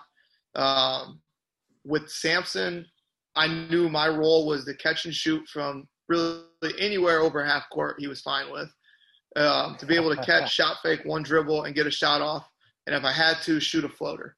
Um, and it was that first workout, and I made my move. You know, the managers were guarding us. I shot a floater. And I had no idea Tom Crean absolutely hated floaters. Really? And from the moment it came out of my hand to the moment I got thrown out of the gym, I got run. I was like, I made the shot, coach. Like, uh, and, and, so that was that was, I believe, unless my memory's playing tricks, that was my first individual workout. And so I can remember going, I'm I'm sitting in the in the locker room. I'm like, well, what do I do? Like, if this is high school, I'm gonna march back out there and tell them I'm I'm working out. I'm, I, I don't know. What do I do? So I just sat there and he came in and and drugged me back out to the court and put me through the workout. And, and uh, it, it was just polar opposite. I had been, you know, around the program with Sampson to see workouts, see individual workouts and skill sessions and – it was just it was a different different level but you know the one thing that always rang through to me was you know i knew what kind of shooters he had at marquette and i knew if if you can make shots for him you would find you would find minutes somewhere it was something eric and i discussed briefly before you jumped in on the zoom which was to to somebody who wasn't in those conversations about recruiting with exactly how kelvin sampson was going to use you it was almost like, geez, Matt seems to have more of the game for a Tom Crean team in the way we just now we didn't really get to see what Sampson would be like, you know, a few years into it. And we're Crean, idiots. And we're idiots. And, and, and we don't know idiots. what we're looking at. So. but in the very superficial base peanut gallery perspective we have, oh, coach can let you, Coach Crean, that is, light it up from outside. He loves that. But I also wonder if if part of your decision in in committing to IU or just once you got there and took a look around was there's no DJ White or Eric Gordon on this team. I am going to be able to have a very large role on this team right away. Was that enticing to you? Did you understand as a freshman that you would be playing in like all the games? I mean, I, I knew once we got on campus that there was a pretty good chance of being involved in all the games. Um, and then, you know, one of the things that I was able to bring was just the consistency. You know, I mm-hmm. wasn't the the best athlete on our roster. I wasn't the biggest, quickest guy, but consistently day in and day out, um, I was able to bring the same thing over and over. I think ultimately, my freshman year, that's a large part of why I got the nod to start. You know, about half of the year um, was just because of the consistency and and we knew, you know, it may not be enough for what we need to do to win this year, but it's at least consistent play throughout the course of the game. But I, there was still once we got into really the Maui Invitational, we played Notre Dame that first game. Like it was newsflash, we're not very good, and we don't have the pieces. I mean, we're playing Harangody and and um, the little guard Mac- McAlarney, or yeah, I think yeah. was his name. And, and these guys, Luke Zeller's playing like the three four as a seven footer. Um, and I'm starting at the two three, so that, you know that's a potential switch matchup with a seven footer. It's like this is just okay. We're we're way over our head here, um, but it was it was still good because we were able to adapt and learn and and really learn that the consistency of doing at least what we need to day in and day out um, in the practice realm. It kind of set the foundation for you know what ultimately became a, a successful run there at Indiana. Well, I'm curious because you kind of answered this, but you, know, we spent a little bit of time at the top of this talking about the success you had at your high school and how many games you won and how few games you lost. Yeah. And now you're going to a place that is historically wins all the time, except you're coming into a team that has been blown up and we lose more than you've ever lost in your life. I mean, more than really any of the players that came. Was it the Maui game where you realized, oh shit, this is, uh, we are just not good? Or could you tell in practice that this is going to be tough? Um, I, I think we could tell in practice it was going to be tough. You know, we're, we're going through and, and it's just, it doesn't look like what you see when you're getting recruited. When you go watch a practice or a shoot around, um, it's just, it's not as crisp. There's a lot more teaching. It's a lot more of, you know the learning side of of being a college athlete and not necessarily just X's and O's and, and go out and compete. Um, and, and we knew. I mean, we knew right away. You know, we had needed some legitimate pieces. I mean, we needed a a legitimate post threat. You know, uh, Tom did a great job, but uh, and Kyle Taber that year of of stepping up and and bringing their best that year. But you know, it wasn't it wasn't what we needed, and, and we had a brutal. I mean I can't remember the sequence of games, but we played a, a, top five Notre Dame team in Maui. We played a top five Gonzaga team in Bankers Life, or not Bankers Life, but Lucas Oil. And we played at, at number one uh, Wake Forest, all within yeah. like three weeks. And it just it, it just was one of those things where, you know, it was probably good that we saw that before we got the Big Ten play, but it certainly didn't well, help us. I was going to say feel good. It, and it also didn't, it didn't help the record. But Matt, what is amazing is you come out like gangbusters. I mean, it it is weird to for a freshman who is not. Let, let's be honest. If you're Zion Williamson, okay, you come in and you're a stud from the beginning. But when you're not that, even guys that are ranked in like the top 50, it takes them a while to just get used yeah. to the game. You come out your first two games, you score nine and 12 points you hit, you know, you're hitting four or five three pointers at Wake Forest, you score 12 points. You have in a, a, really stellar start to your freshman year. And to your point, there was no one on that team that we could count on. Like we didn't have guys that could just go get buckets, you know, but you were consistent. We knew exactly what you were going to get. I have to think that it's so much about the prep that obviously the work ethic you had, but what your high school coach did for you in those four years like you yeah. just never seemed phased by any moment. It was like you had a, a demeanor that was just not, you never got too high with the highs or low with the lows. You were just straight down the middle. And your freshman year, I mean, it, it, you had to have been happy about how things were progressing. And we'll talk about Ohio State here in a minute. But it, it is it a difficult thing to feel good personally about what's happening and to feel awful about what's happening with the team? Um, I I think just with the way I was brought up in the in the high school setting, you know, I it was it didn't matter if I you know if I had you know a bad game in high school and, and we won, I was I was already looking past you know the win to the bad, and, and so when we got to college, it kind of flipped on me, and it it was very you know great. Yeah, I shot well, great. We got beat by 30. We got beat by 25. And, and, you know, and then there were games where, you know, we played great. I think we, my senior night, my freshman year, we lost by five or so to Michigan State, who uh, they were a Final Four team that year. Uh, you know, and it's one of those where you're in the locker room and, and they're like, they legitimately like, guys, you played a, a perfect game. Like, yeah, we lost by five though.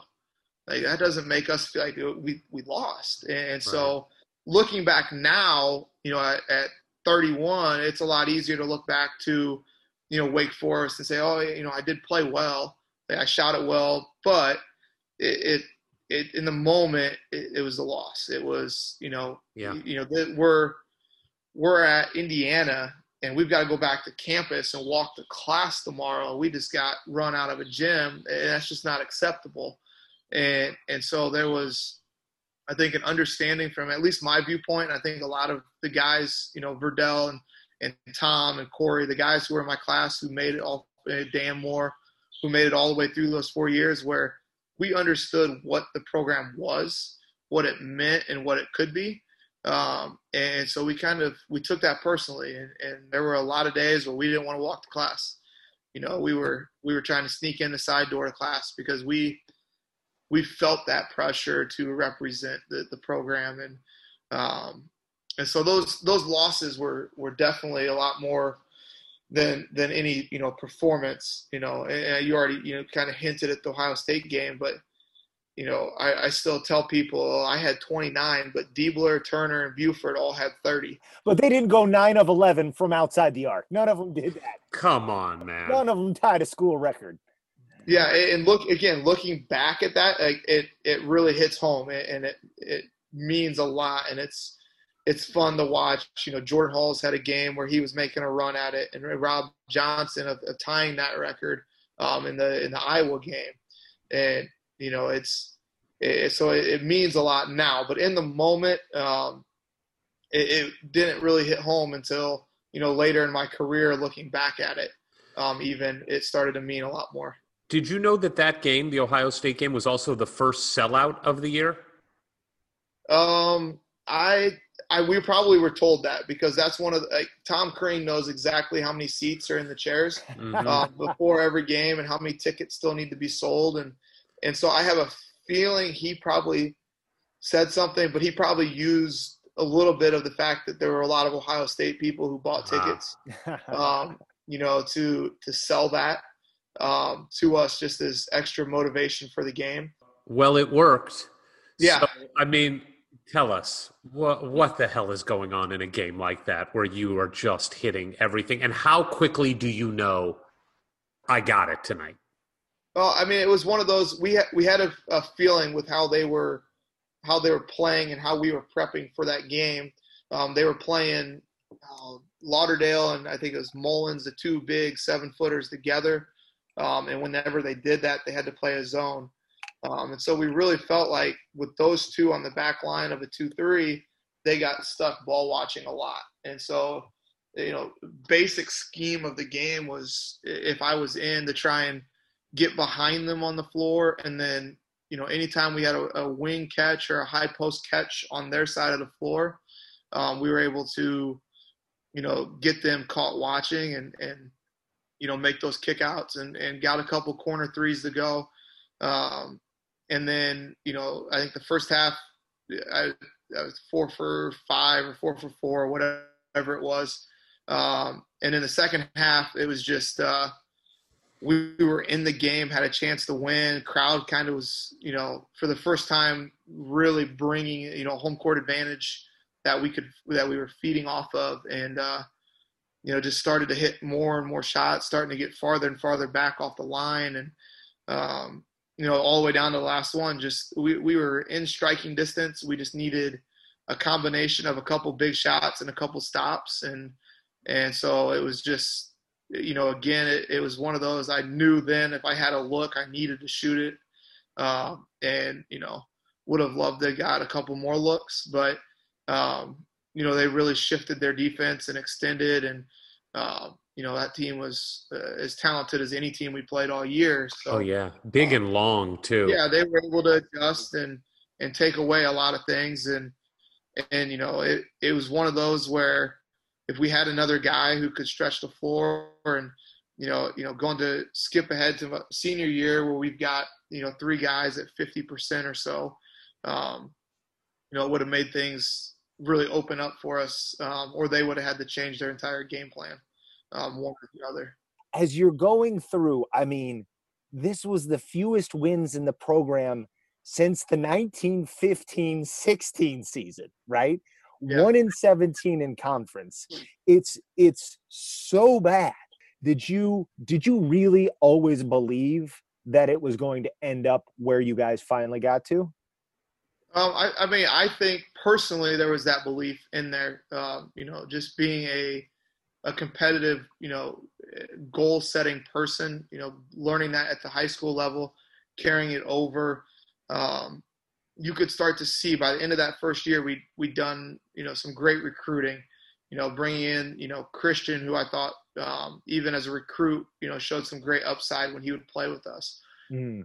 And then Jordan Hulls, you know, being an in-state guy, but another winner and a guy who, from a, a personal level, he and I were almost the same person in terms of how we approach things, how we worked on the game.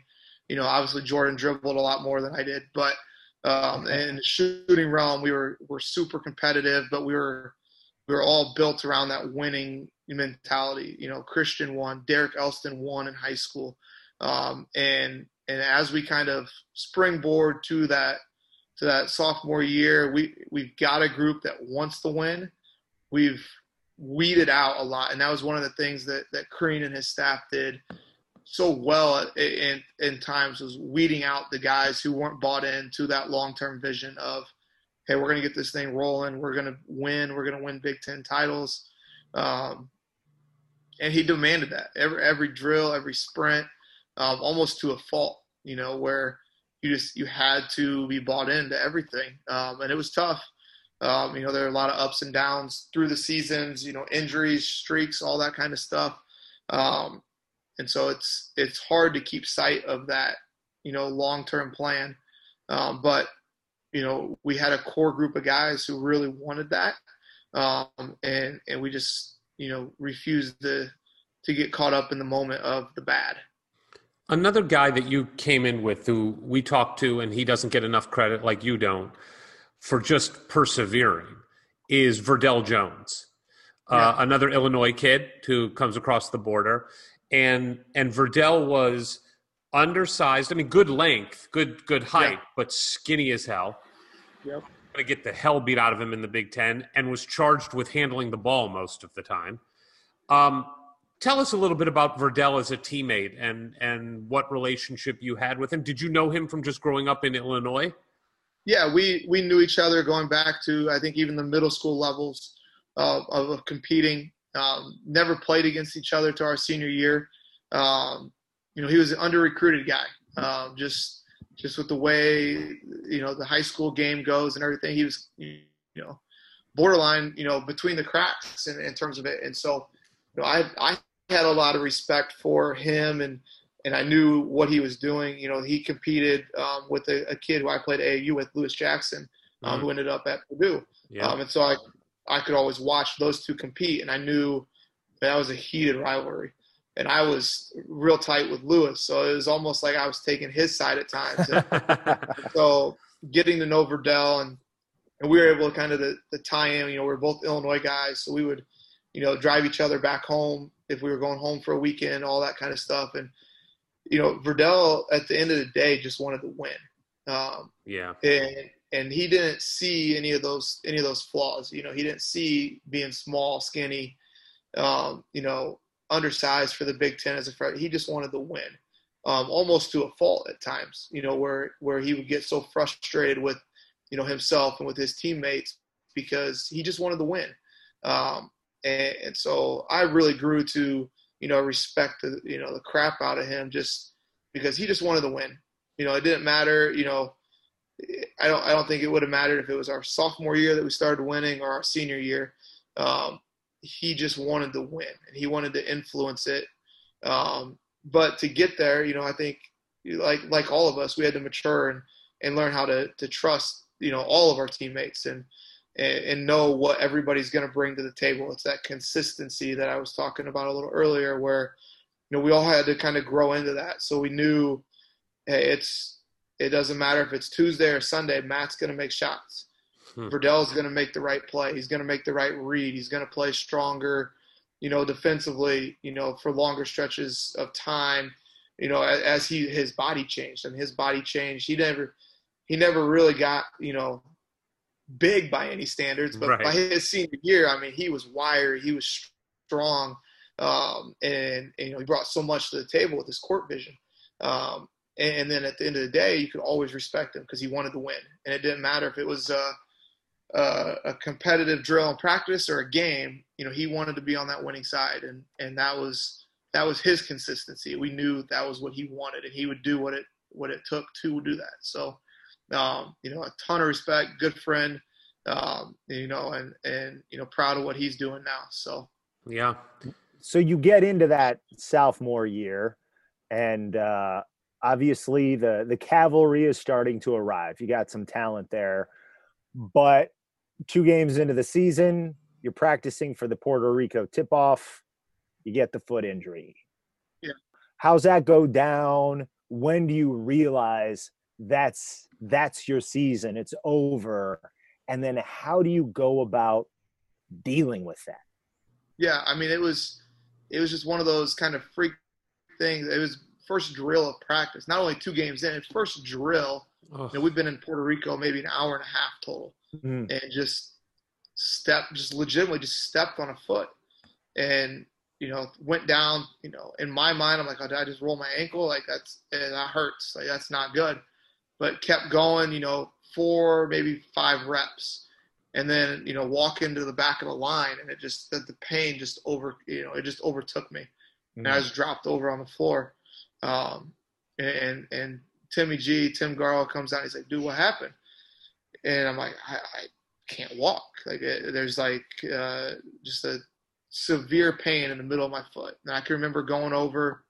You know, it's first day in Puerto Rico, so the docs had gone golfing, I think, and so they come into practice, and I'm sitting on a chair, and, and Dr. Alford comes over, and he, he's looking at it. He just presses gently on that that bone on the side of my foot, and next thing I know, I'm laying on the ground. Just I fell off the chair. I'm in just oh. in.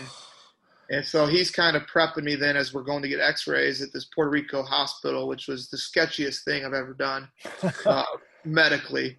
Um, and, and, so we're there, and they're kind of prepping me. They're like, "Hey, you know, you're probably going to be, you know, out for a while. We'll figure out exact diagnosis and everything." And and so we get through it. They confirm that I broke my foot, and uh, then you know there's this circus of we we had no crutches. Uh, oh. You know the hospital didn't have any crutches, so I spent like a day and a half on pain pain pills and Tijan Jobe pushing me around in a wheelchair. um, and, and, you know, it, then finally they got some crutches um, for me. But I mean, I just uh, that that stretch, the pain, and the combination of the the medication, I I couldn't have told you until I looked it up later who we played mm. after our first wow. game.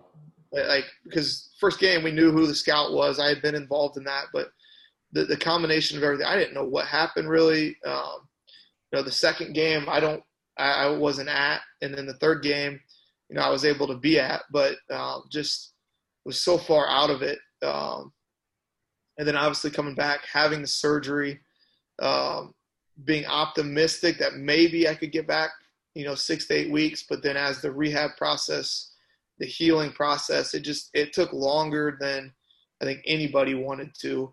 Um, then there's the mental side of you know getting back to that hundred percent of trusting and and being able to move at a Division One level.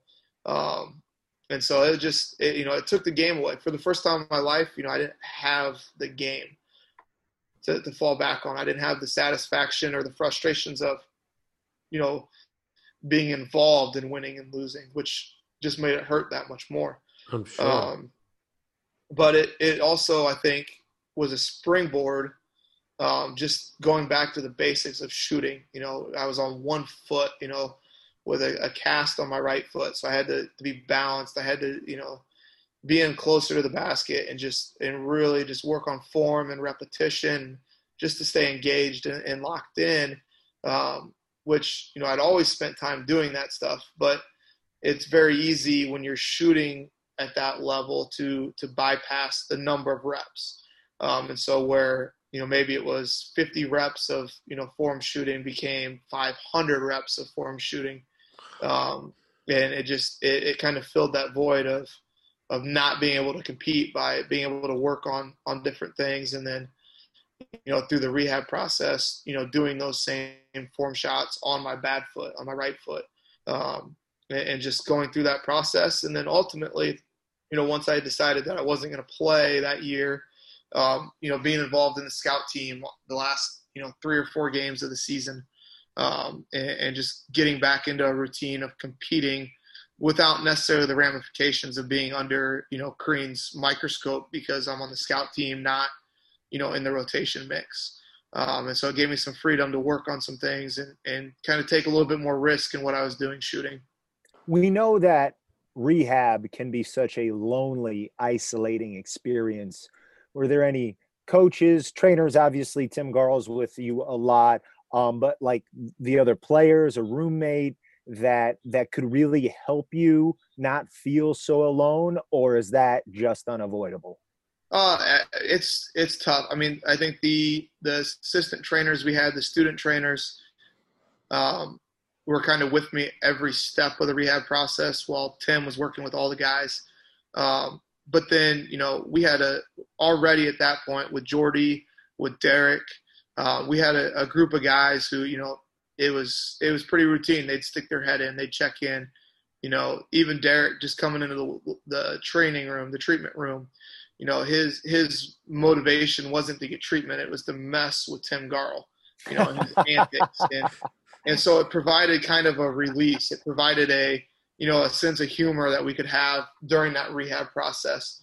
Um, but it, it, definitely was a, a lonely time, you know, in terms of you know not really going through it. We hadn't had anybody to that point in my career who was out with injury for long periods of time, and so it was it wasn't like there was a whole lot of guys that you could fall to to talk to about it because nobody really had been through it. Uh, um, so it was tough. You know, I think that was a really strong foundational point with Lindsay and I um, because she was mm-hmm. going through, you know, she had already blown her ACL out before the season. And so she was going through, you know, rehab process um, far ahead of um, me breaking my foot. And so we were able to, you know, be forced almost to rely on each other outside of assembly hall, outside of, you know, getting around. You know, she would be the one telling me it was a bad idea to drive the class with my left foot because I had a cast on my right foot, kind of deal. And uh, yeah, not that I always listened to that, but um, you know, we were able to to really build a foundation that I think has helped us, um, you know, in our marriage now. Um, just being able to trust each other and, and fall back on each other when you know things aren't easy or things are out of whack. How'd you guys meet?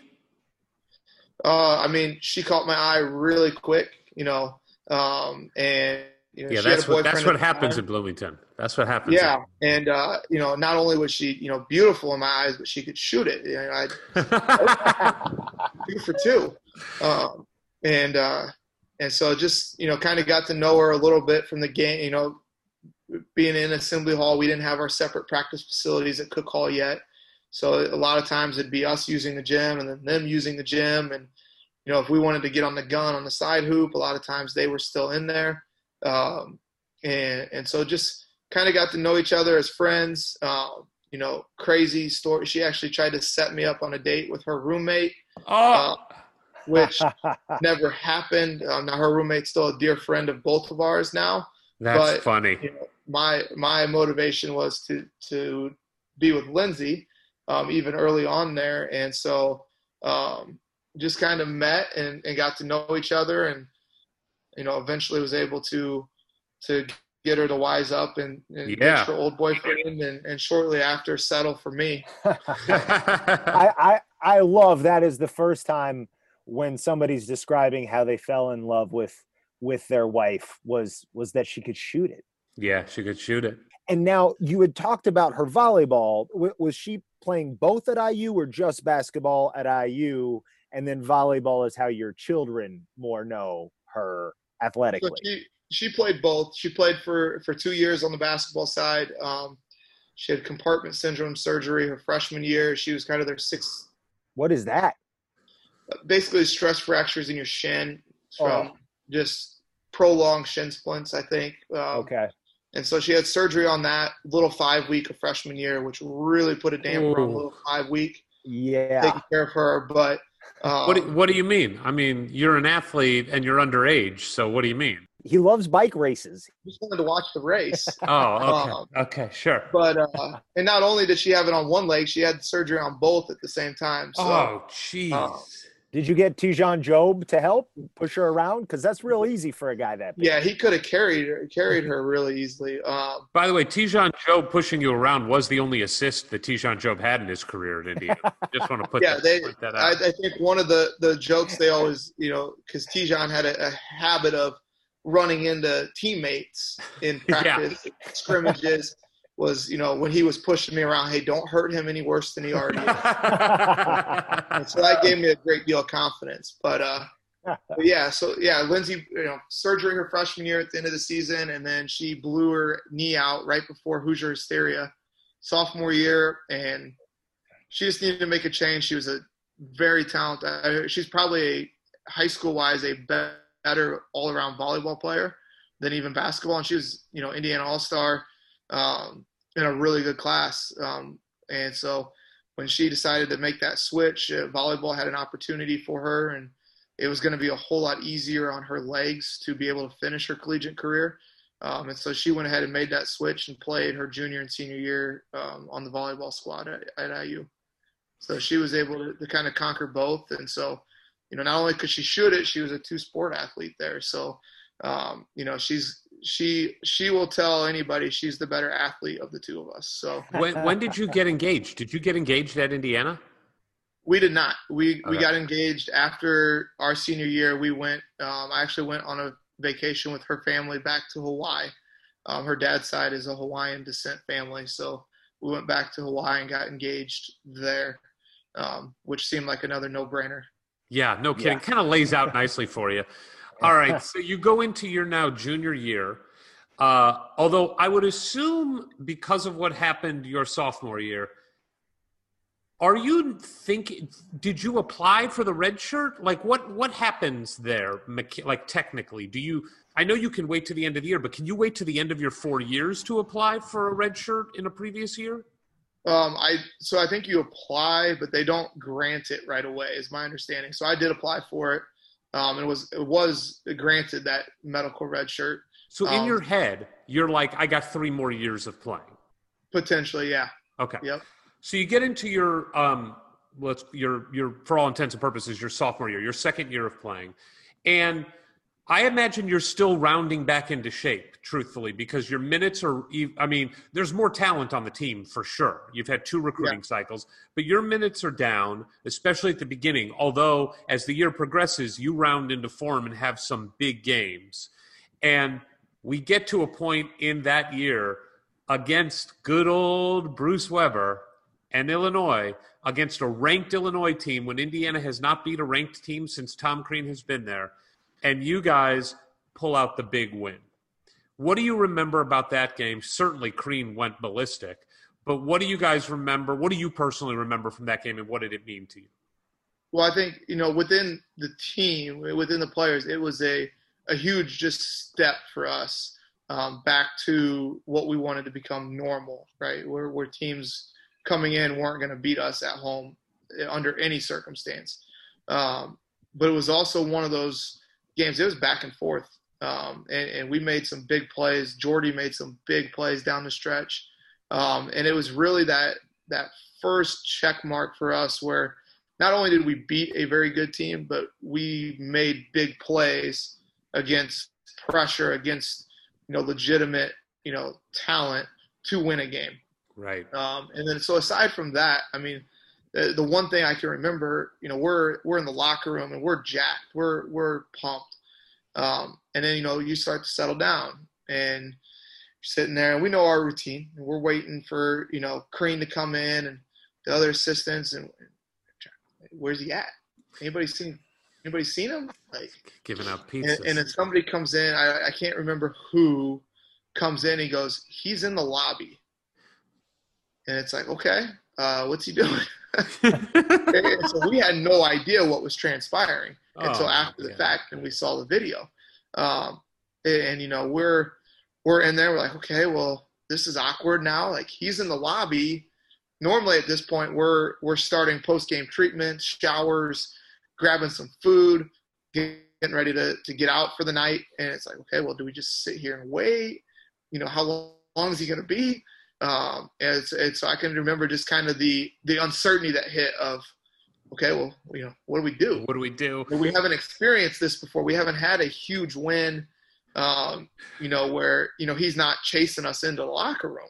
Um, and so there was some uncertainty of just, you know, the timeline of, of everything. And, when you when you do find out where he was and what he was doing as players playing for him like you know look we all got as fans we got caught up in it. Yeah this is great. He's one of the people and you know. Everybody loves pizza. Yeah.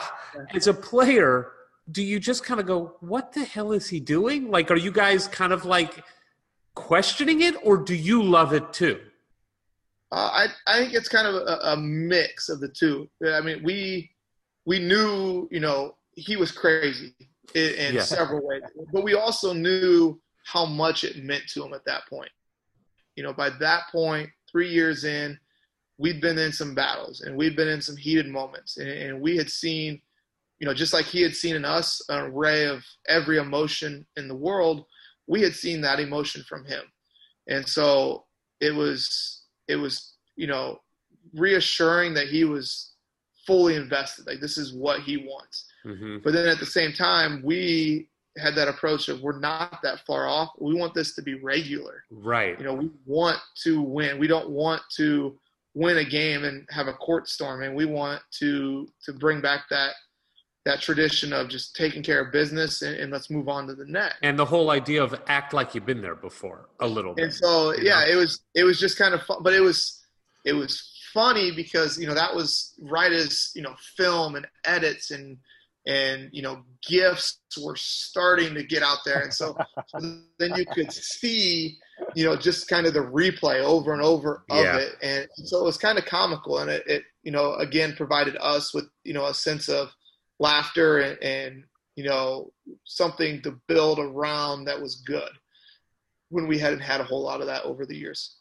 Two things that were good that came in at the beginning of that year were a couple of freshmen named Victor Oladipo and Will Sheehey.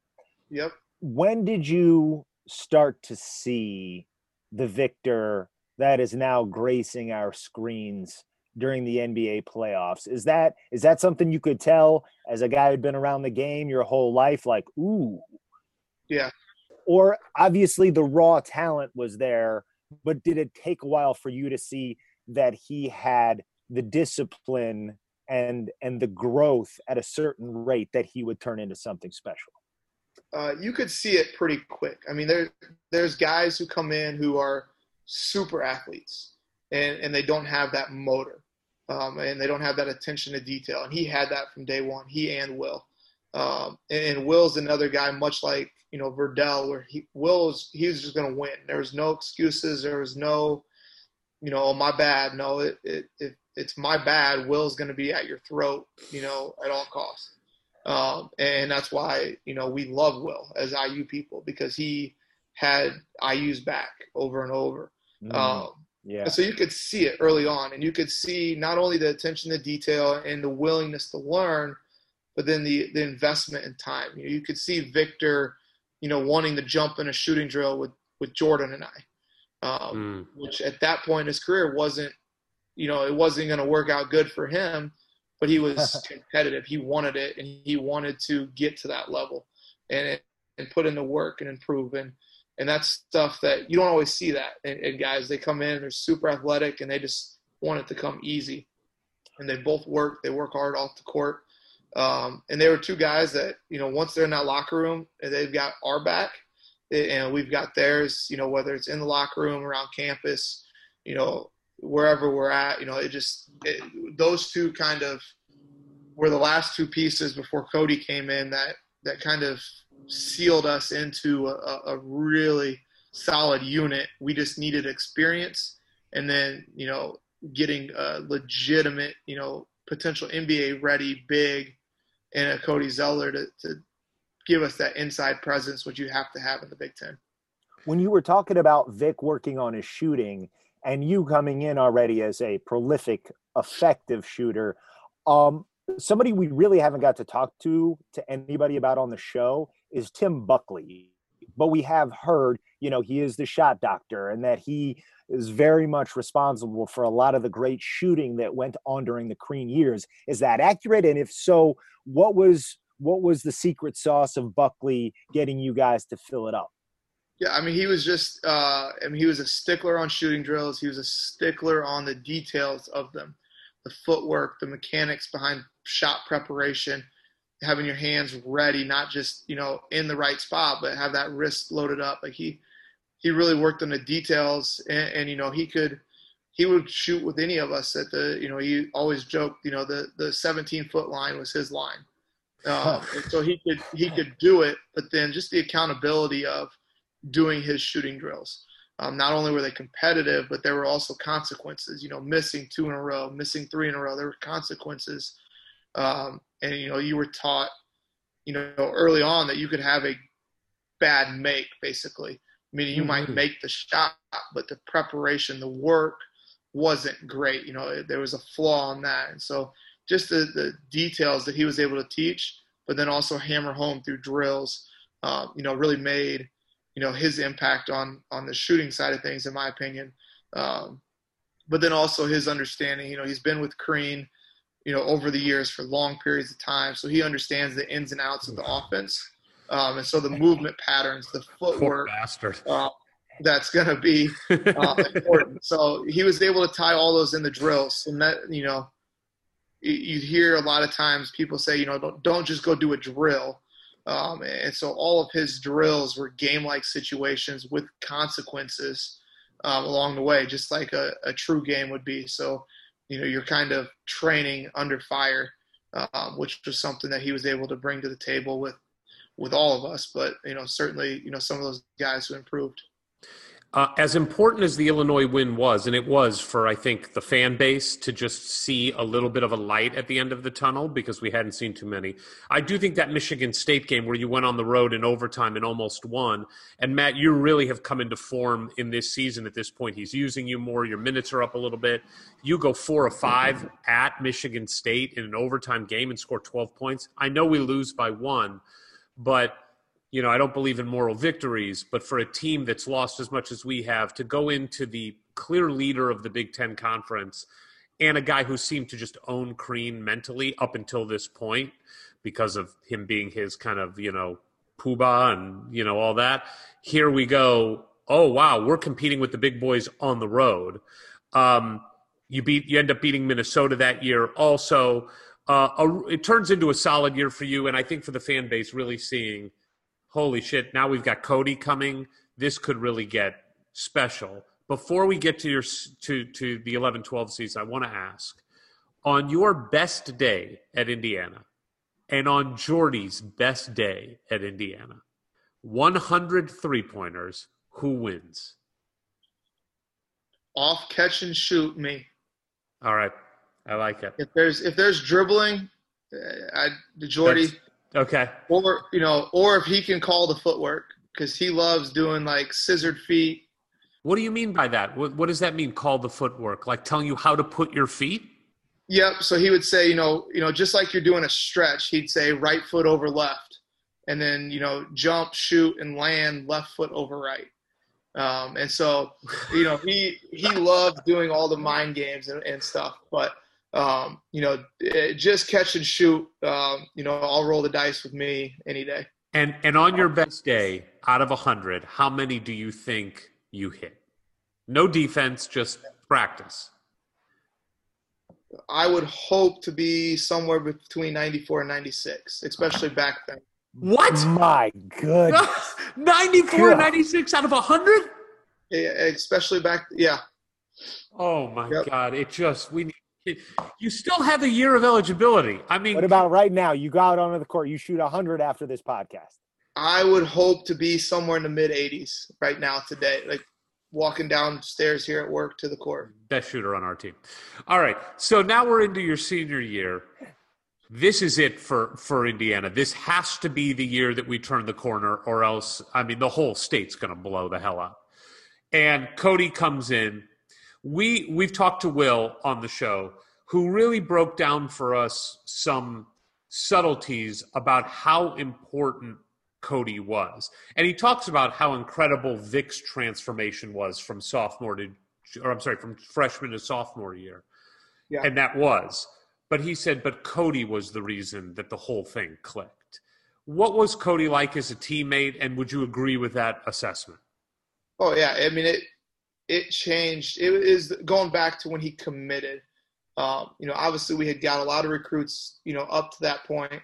Um, I can't remember ever a delay in our practice schedule to watch his announcement. You know, it was broadcast. Yes. Um, and so I can remember sitting in the locker room watching it, and then running down the hall to practice.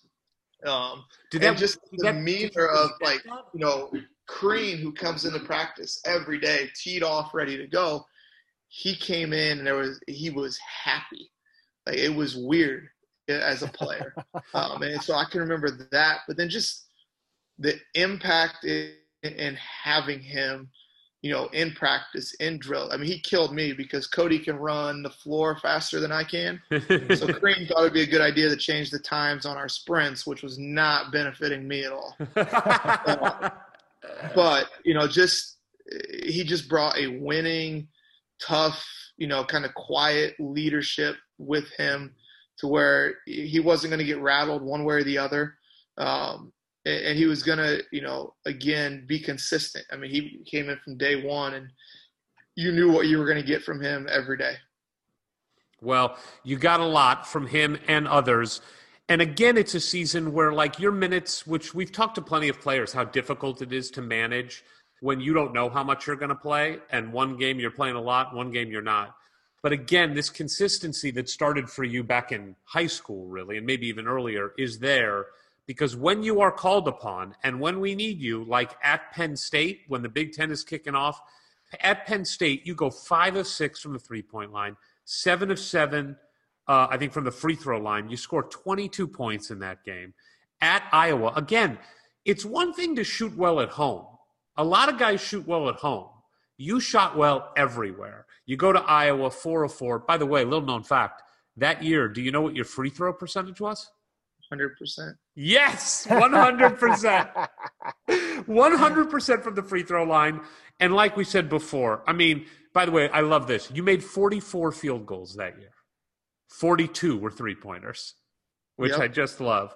I can I can remember the two twos as well. Oh, really? Yep. One against Michigan, I was on the line, they said. And the other was a floater against uh, Floater. against Gardner Webb over a seven footer. Yes, I was hoping it would be a floater Nice. just for Crean's sake. I love that. Yep. So, we came full circle. But we got to talk about yeah, we got to go bef- before the Big Ten season. You guys, you're starting to roll. We've talked with several of your teammates about the NC State game, which was real, really a watershed moment where you went on the road, you took down a good rising NC State program. So you've got the confidence up, and Kentucky's coming to town.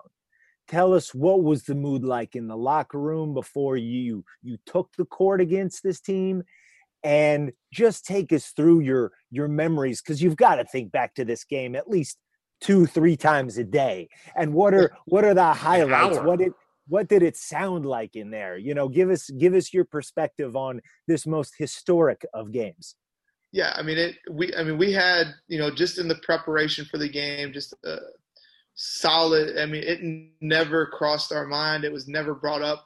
You know, of if we can beat them or possibly if we do. It was this is our game plan. This will beat Kentucky when they come to town, and you could start to feel, you know, three four days in advance the the you know we were still going to class. You could feel the buzz, you know, the talk and and it just it, it all built up and you know it was from a player standpoint i mean we'd had big games you know you mentioned ohio state being a sellout but i mean we had a sellout against kentucky and nobody sat down i can remember you know being on the bench and because of the lovely big ten rules you know we're the only 12 guys in the building sitting down and we're potentially going to be playing um, it, it just it was so electric the crowd was you know through the roof you couldn't hear, and that was a common trend that year for us in home games. It, you always heard about how loud Assembly Hall would be, um, and you just you couldn't hear. You know, it was deafening. Your ears would be almost ringing,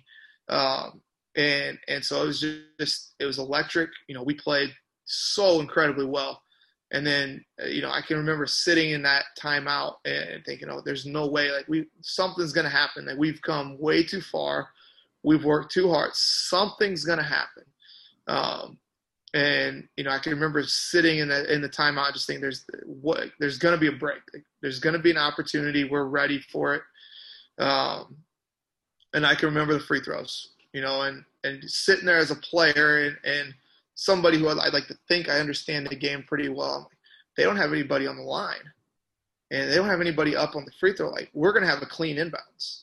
You know, they're not mm-hmm. going to press us. They're not going to foul right away because they don't have anybody up there. So we're going to have a chance to get the ball moving. We knew the set we were going to run. Uh, we practiced it every day. I mean, every five on zero, we ended with that set, um, and it just you could see all, all the moving pieces, and it just seeing Verdell coming straight down the floor, and, and, you could see Christian running, and it just is like almost like you were watching it on TV, um, and, and, you could see the whole thing, and you you watch games, you know, you watch the buzzer beaters as a kid. Like there's shots that go up there, no doubt. The clock goes off, balls in the air. It's just a no doubt. You don't need to review it. You don't need to look at it. It's just it's a done deal. And uh, I, I can just remember the rush of the moment and then trying to get up uh, you know, yeah. out of that dog pile. And then you you stand up and you realize there's thousands of people between you and the locker room. and it's like, did it get know, scary? I'm a six-two guy who looks like a lot of guys who go to IU. So like, kind of push your way through and and then move because after so long, you're like, okay, I got to get out of here. Like let's let's get to that locker room and you know, normal, you know, situation over, you know, 80 plus games probably at that point in my career, everybody gets to the locker room the same way at the same time. This time you've got guys coming inside doors, back doors, you know, just any by any means. And, and again, it was one of those situations where, you know, the, the excitement level in there was just through the roof. And and we knew what it meant for us. Um, it was a huge check mark on our on our kind of approach that season. You know, we had Evansville, we had Butler, we had Notre Dame, Purdue, all in-state teams. We wanted to check those off. We wanted to win our first Big Ten ACC game. We wanted to beat Kentucky, whether they were number one or number 200 in the country. We wanted to beat Kentucky, and uh, so it was a, it was a check mark. We were able to to enjoy it, you know, and then the beauty of the way the schedule lined up. We had a week, you know, Saturday to Saturday before we played Notre Dame. So we truly, for maybe the first time ever, got to enjoy a moment and a win, and you know, the next day not have to worry about a single thing. And and then, you know, we come back in the gym on Monday. It's okay. It doesn't mean anything if we can't beat Notre Dame. And mm. so we were able to then move forward from it, but still like fully enjoy it and watch the replay a million times on ESPN and and almost you know seeing it from the different perspectives of camera angles and and people who recorded it on phones and at, at Nick's the video of Nick's going Knicks crazy. Still gives chills. Um, and it just uh, it was the first moment where in the moment you were able just to fully enjoy it. You know, the other moments, you know, the Ohio State game that we talked about, like I can enjoy that moment now of what it means but that Kentucky game was the first one where it was like, wow, like we like this is it. You get to walk to class now and not sneak in the side door. Now you get to walk through campus with chin up, up, your shoulders back, yeah, your chin yeah. up, and to have gone from the the lowest of lows to arguably the most exciting win. Uh, well, let's say off the top of my head, one of the top three IU wins in my lifetime that I remember. So to to go from one extreme to the other, you, you could just soak that in for for for days to come after that, right? And be like, yes, it was all worth it. Yeah. Did you feel like you guys had resurrected the program because that's certainly how we the fans were taking it. Yeah absolutely. I mean it, it was kind of our goal as again as we set up for that season looking at that non-conference schedule um, knowing what we could achieve you know not only you know that win but then taking care of all those in-state opponents and not losing a game because i mean uh, you could check the butler game off. You know they've been to two final fours and you know they're the program and they're the best team in the state and all this stuff that you would hear um, well not anymore you know they came into assembly hall and mm. and we you know beat them by 15 or so um, check off notre dame a road win at evansville um, which you know we hadn't won true road games very often and so that right. one even though it's a, a mid-major you know that one was a big check mark for us just as we went and then you know notre dame and then you know for the first time in in my four years, you know, we get Purdue and we Hell get them yeah. twice. Get them twice. And we, we beat them twice. And so you know, that's a big deal because we hadn't done it. And, and, you know, for a stretch there, Purdue was really stinking good and they beat us and they enjoyed it. And so it was it was our turn to kind of shift the tide for a little bit. You know, we have talked to Cody and Jordy and Will. Um, who else from that team? Christian Creek. So we've talked to several people from that team. One of the things that Will brought up to us that is really interesting is obviously the 12-13 team. They won a Big Ten title. They were ranked number one in the in the country for a, a long stretch of the year. They fizzled out in the Sweet 16, but they had a very good year. But in talking to all those guys, they all say to a man, 11 12 was the most fun they ever had playing basketball. 12 13 for Will, and I think even Cody agreed with this. It was a bit of a, a struggle. It was a, there, there wasn't the joy. And they just all talk about that 11 12 team as just being so joyous and fun, and the group was so tight knit. Did you get that feeling too in the moment during that season that you just had a special group of guys there? Yeah, I mean it was it was hands down, and and you know obviously I'm biased as being a part of it and not that following year. Um, I mean, what we had, you couldn't you couldn't match. But we've been through the worst of the worst. We knew what that felt like. We feared that, and and we're able to use it to drive us together. Um, you know, and, and, going back to AJ Guyton, who I mentioned, you know, at the beginning of this, um, you know, he had talked and, and he had always said, you you either do one of two things on a successful team. You either play for the coach or you play for each other. Uh, either one, you can be successful, but it's going to be one or the other. And that group it, it the coaches didn't matter. Uh, you know, they they obviously they did the game planning, all that, but that group and, through and through, uh, we would have done anything for each other um, to help get to what we needed to do. Um, and you don't find that with with guys coming in with with different agendas um, of players pursuing the professional game. You just don't find that. And that group, um, my senior year was our goal was to to not only return IU back to what it should be, but it was to you know make a run at a Big Ten and a national championship. And nobody nobody outside of maybe our locker room would have truly thought we were serious. But you know, again, it didn't matter because it, it didn't matter. You know what the coaches thought, what they said, what they did to us in practice, what they gameplay. We we were going to go out and play for each other um, and take great joy in each other's successes. And then when we had failures, we were going to pull each other along and, and, and carry our weight and somebody else's. Well, as fans, we felt that. And going back to your dream of waking up in that Sweet 16 game, I mean, look, Kentucky had crazy talent. I mean, they've got Anthony Davis, who's arguably the best player in the world. They had Terrence Jones, who's still in the NBA. You know, I mean, they had Teague. They, they had so much talent. And here we are. We had a lot of talent too, but we weren't. We didn't have that kind of talent. I, I, I think it's fair to say, and the depth of talent.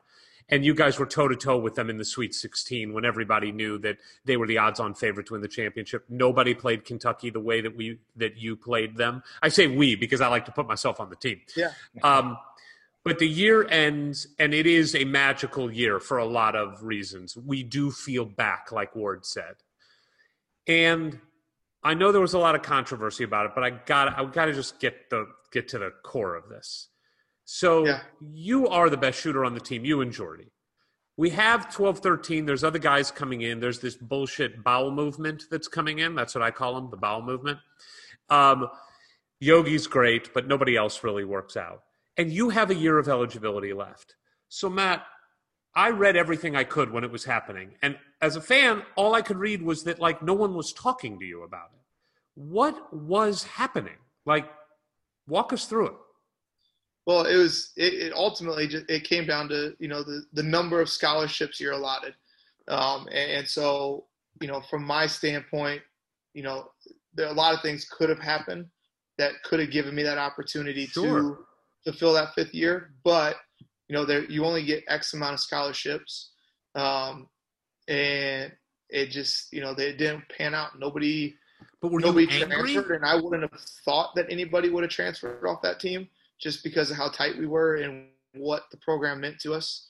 Um, and and the, the guys who came in, you know, they they ended up being there that year, um, and and so it was just a kind of really odd situation with that medical red shirt of yeah you've got a medical red shirt but it doesn't it doesn't guarantee you anything. It doesn't have the same weight in my opinion of just coming in as a freshman and hey we're to redshirt you because you need a year to, to mature or whatever. Um, and so it just was it was kind of gray area. It was hard for me because you know i'd already graduated in three years. Um, i was nearly done with my master's program that i had started at the end of my junior year and so academically i was searching for what can i do to even be eligible to play because i have to Hmm. take at least a semester of classes um, and so it was it was just kind of a, a very gray area of you know it's it's a numbers game and and so you're going through it You're way too diplomatic. And I get that. It's difficult. I do. I get all that. But Yeah. it sounds like you're on your own here figuring this all out. Is no one from the staff calling you and being like, look, here's the situation. We got to, we're trying to figure this out with you. Or were you just totally on your own waiting for somebody to call? Uh, I mean, there was some communication back and forth, um, and the thing was, it, a lot of it was out of their control. I, you know, I don't know if they were waiting to see if so and so or somebody would transfer. Um, you know, just Maurice, for example, had all those injuries, and and what was he going to do? There was possibility that he was going to take a medical hardship, and so there was a lot of of things at play. Um, one of the kids coming in, I can't remember which one, had some academic qualifying Ron Patterson. um, issues, and so they were navigating all of that. And um, Didn't you feel like you earned it?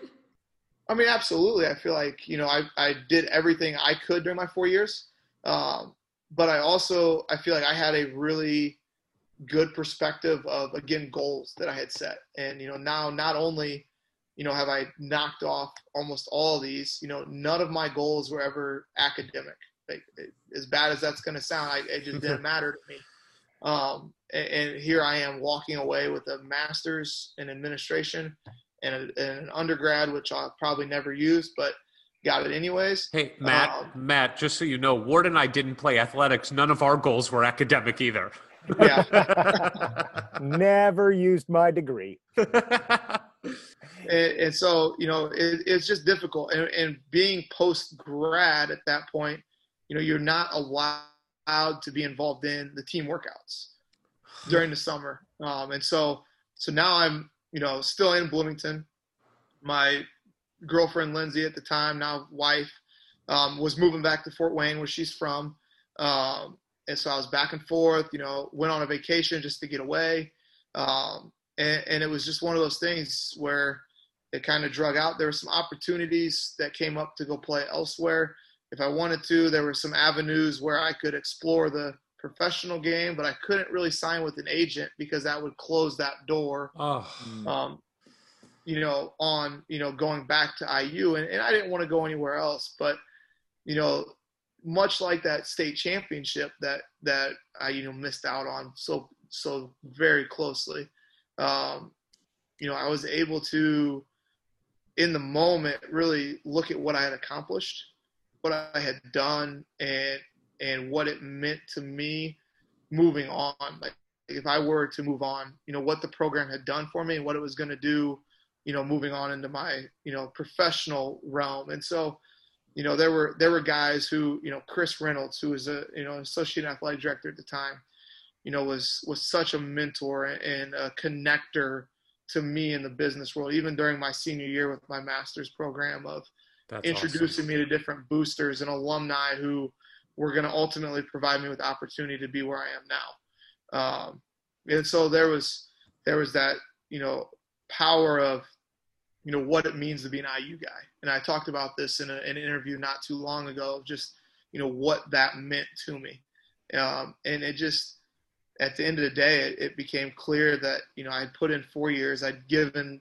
everything for four years to that program, um, and, and, it might just be time to move on and and pursue some things, um, and and shift my focus from being a, a, collegiate athlete to, you know, moving into a professional realm, trying to be the best at what I do um, in the sports medicine world now of, of player development and and working with kids and and now seeing some of those kids perform at the college level, um, at a very high level and professional level even, um, I was able to kind of shift that competitive focus into what I'm doing now, um, which really helped. If I were at a desk job um, and and working a nine to five in finance or business or or something, I'd probably lose my mind and, and have a lot more time of it. But because I was able to get directed in a, in a route that would provide me with a career long term. Um, I think that helped with that process. Now watching that that next season was difficult. I bet. Uh, but you know there were some good things going. You know I was close to joining the staff here with uh, what's now Purdue Fort Wayne um, prior to Coach Jasick leaving for Jacksonville, and so I had some opportunities that year to be around you know collegiate basketball.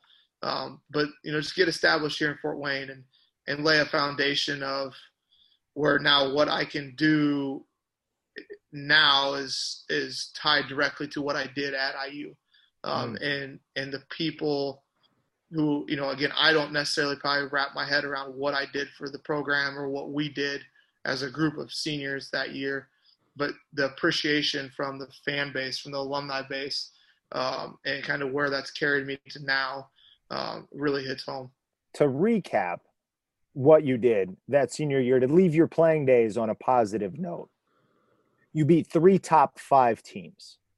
Okay. First first time that had happened since 75, 76 and then you went to the NCAA tournament, right? So so here is is a reward for resurrecting the program you got to go play in the big dance and you got to play in a couple great games, a dogfight with VCU. Just give us a couple of the highlights of getting into the tourney and playing in the tourney. And at that point, you know, you were playing with house money. You guys had already had this great season. So compared to the next season, when it was like losing in the Sweet 16 was one of the biggest disappointments in program history. This year, getting there was such a benchmark. So, give us a couple highlights. Well, I mean, it was just, you know, it was a goal of ours to get there, um, you know, lifetime goal of mine, um, not just to get there, but to, to make a run. Um, and, you know, outside of, of that first round game against New Mexico State, uh, nobody in the in the panel of experts was picked. Everybody took VCU, um, and and we knew VCU was going to be a problem. We knew matchup wise, their athleticism, their toughness, their strength was going to be a problem. Positions one through five because Cody was going to have to step out farther away defensively than what he was comfortable with at the time. Um, but we knew it, it, I think all those years, all those losses, all those tough, you know, two possession losses where we lose on the road, they geared us for that game. You know, we we were too tough mentally to give in to anything VCU did, um, and we were able to make shots and make plays and and trust each other when you know when it was gut check time. You know, to trust. You know, Victor's going to get a steal, go coast to coast. It, a lot of coaches call time out there and, and they knew we were going to run the floor. Will ran the floor just like he, you know, always did, and ball magically ends up in his lap. And you know, just that that shot, that that to be VCU, and then yet they get a chance and they get an open look on a driving kick, and, and the thrill of that. I mean, to me, almost meant more to me personally than the Kentucky game, Mm. because you know here this has taken us to the Sweet 16 That second weekend. you get to live. I mean, you watch the NCAA tournament as a kid, as an adult, and you see those last second plays, and now you're living it, and you're, you know, th- there's the the the fear of that VCU shot going in the air, but in in our mind, like in where we were at, it, it there was no way it was going in. It just it couldn't happen. Um, and, and so that game, it, you know, will be one that I'll always, you know, value as one of probably my favorite games ever during my career. Uh, you know, and I, I think I was one for one from three. I think I made my only shot the whole game. You know, yeah. played a played a role off the bench, but you know, at the end of the game, and I, it's funny because Victor did his rehab with the Mad Ants this year, so I got to see him, and I had seen a, a clip of the VCU game where he had the and one to to get us back in the game late, and I sent him a screenshot, and, and I'm standing in the corner wide open. I just told him, if you wanted to pass it, I would have made it.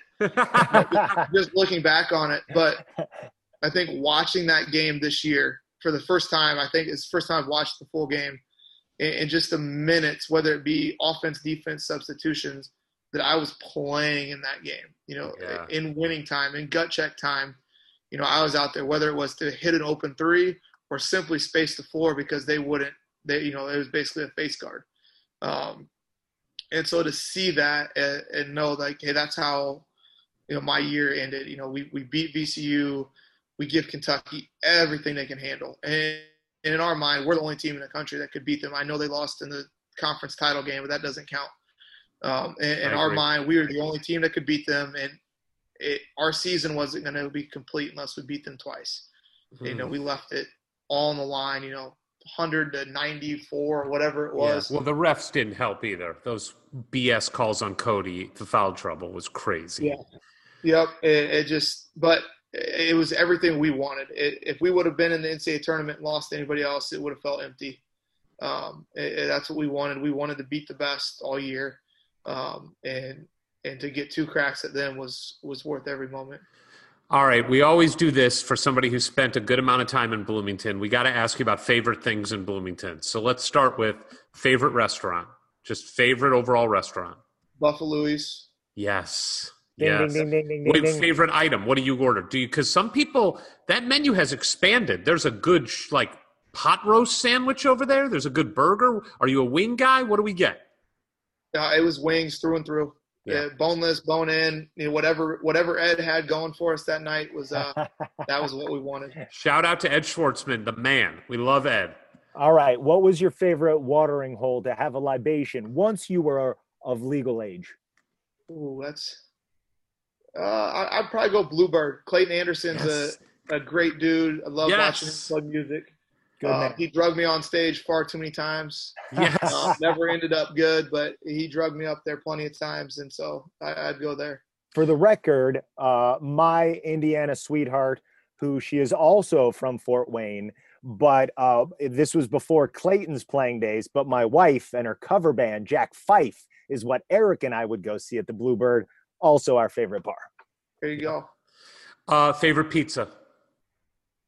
Mother Bears. Yes. Boom. Deep dish. Mother Bears. Deep dish. Uh, deep dish doesn't disappoint. Meat Yeah. lovers.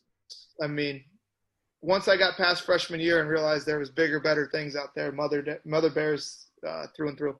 Although Pizza X isn't bad. I mean, let's be honest. A Big Ten special from Pizza X isn't bad.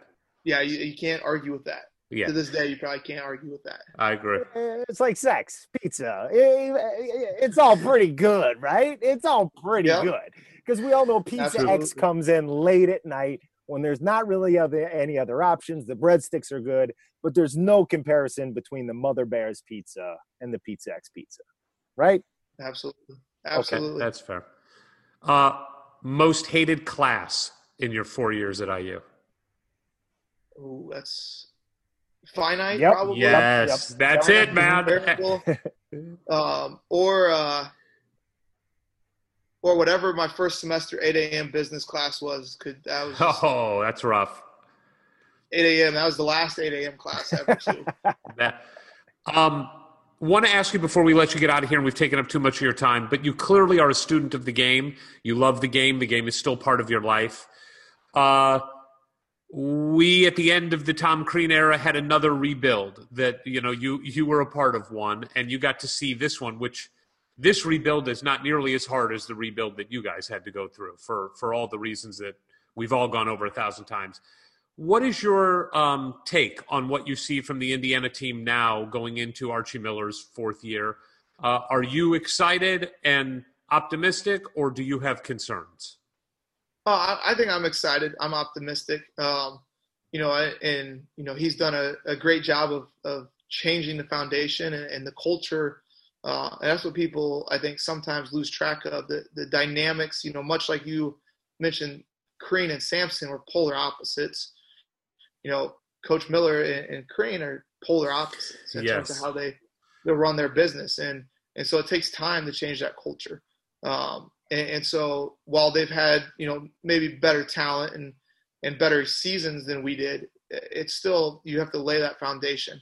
And to do that, you have to have that core group of guys who's there for two, three years, um, in that consistency of of knowing what you're getting um, from them. And so I think he's he's got a group that can do that. Um, I love the way they compete. Um, yeah, I think you know obviously if they can continue to make shots uh, more consistently, I will enjoy it a little bit more.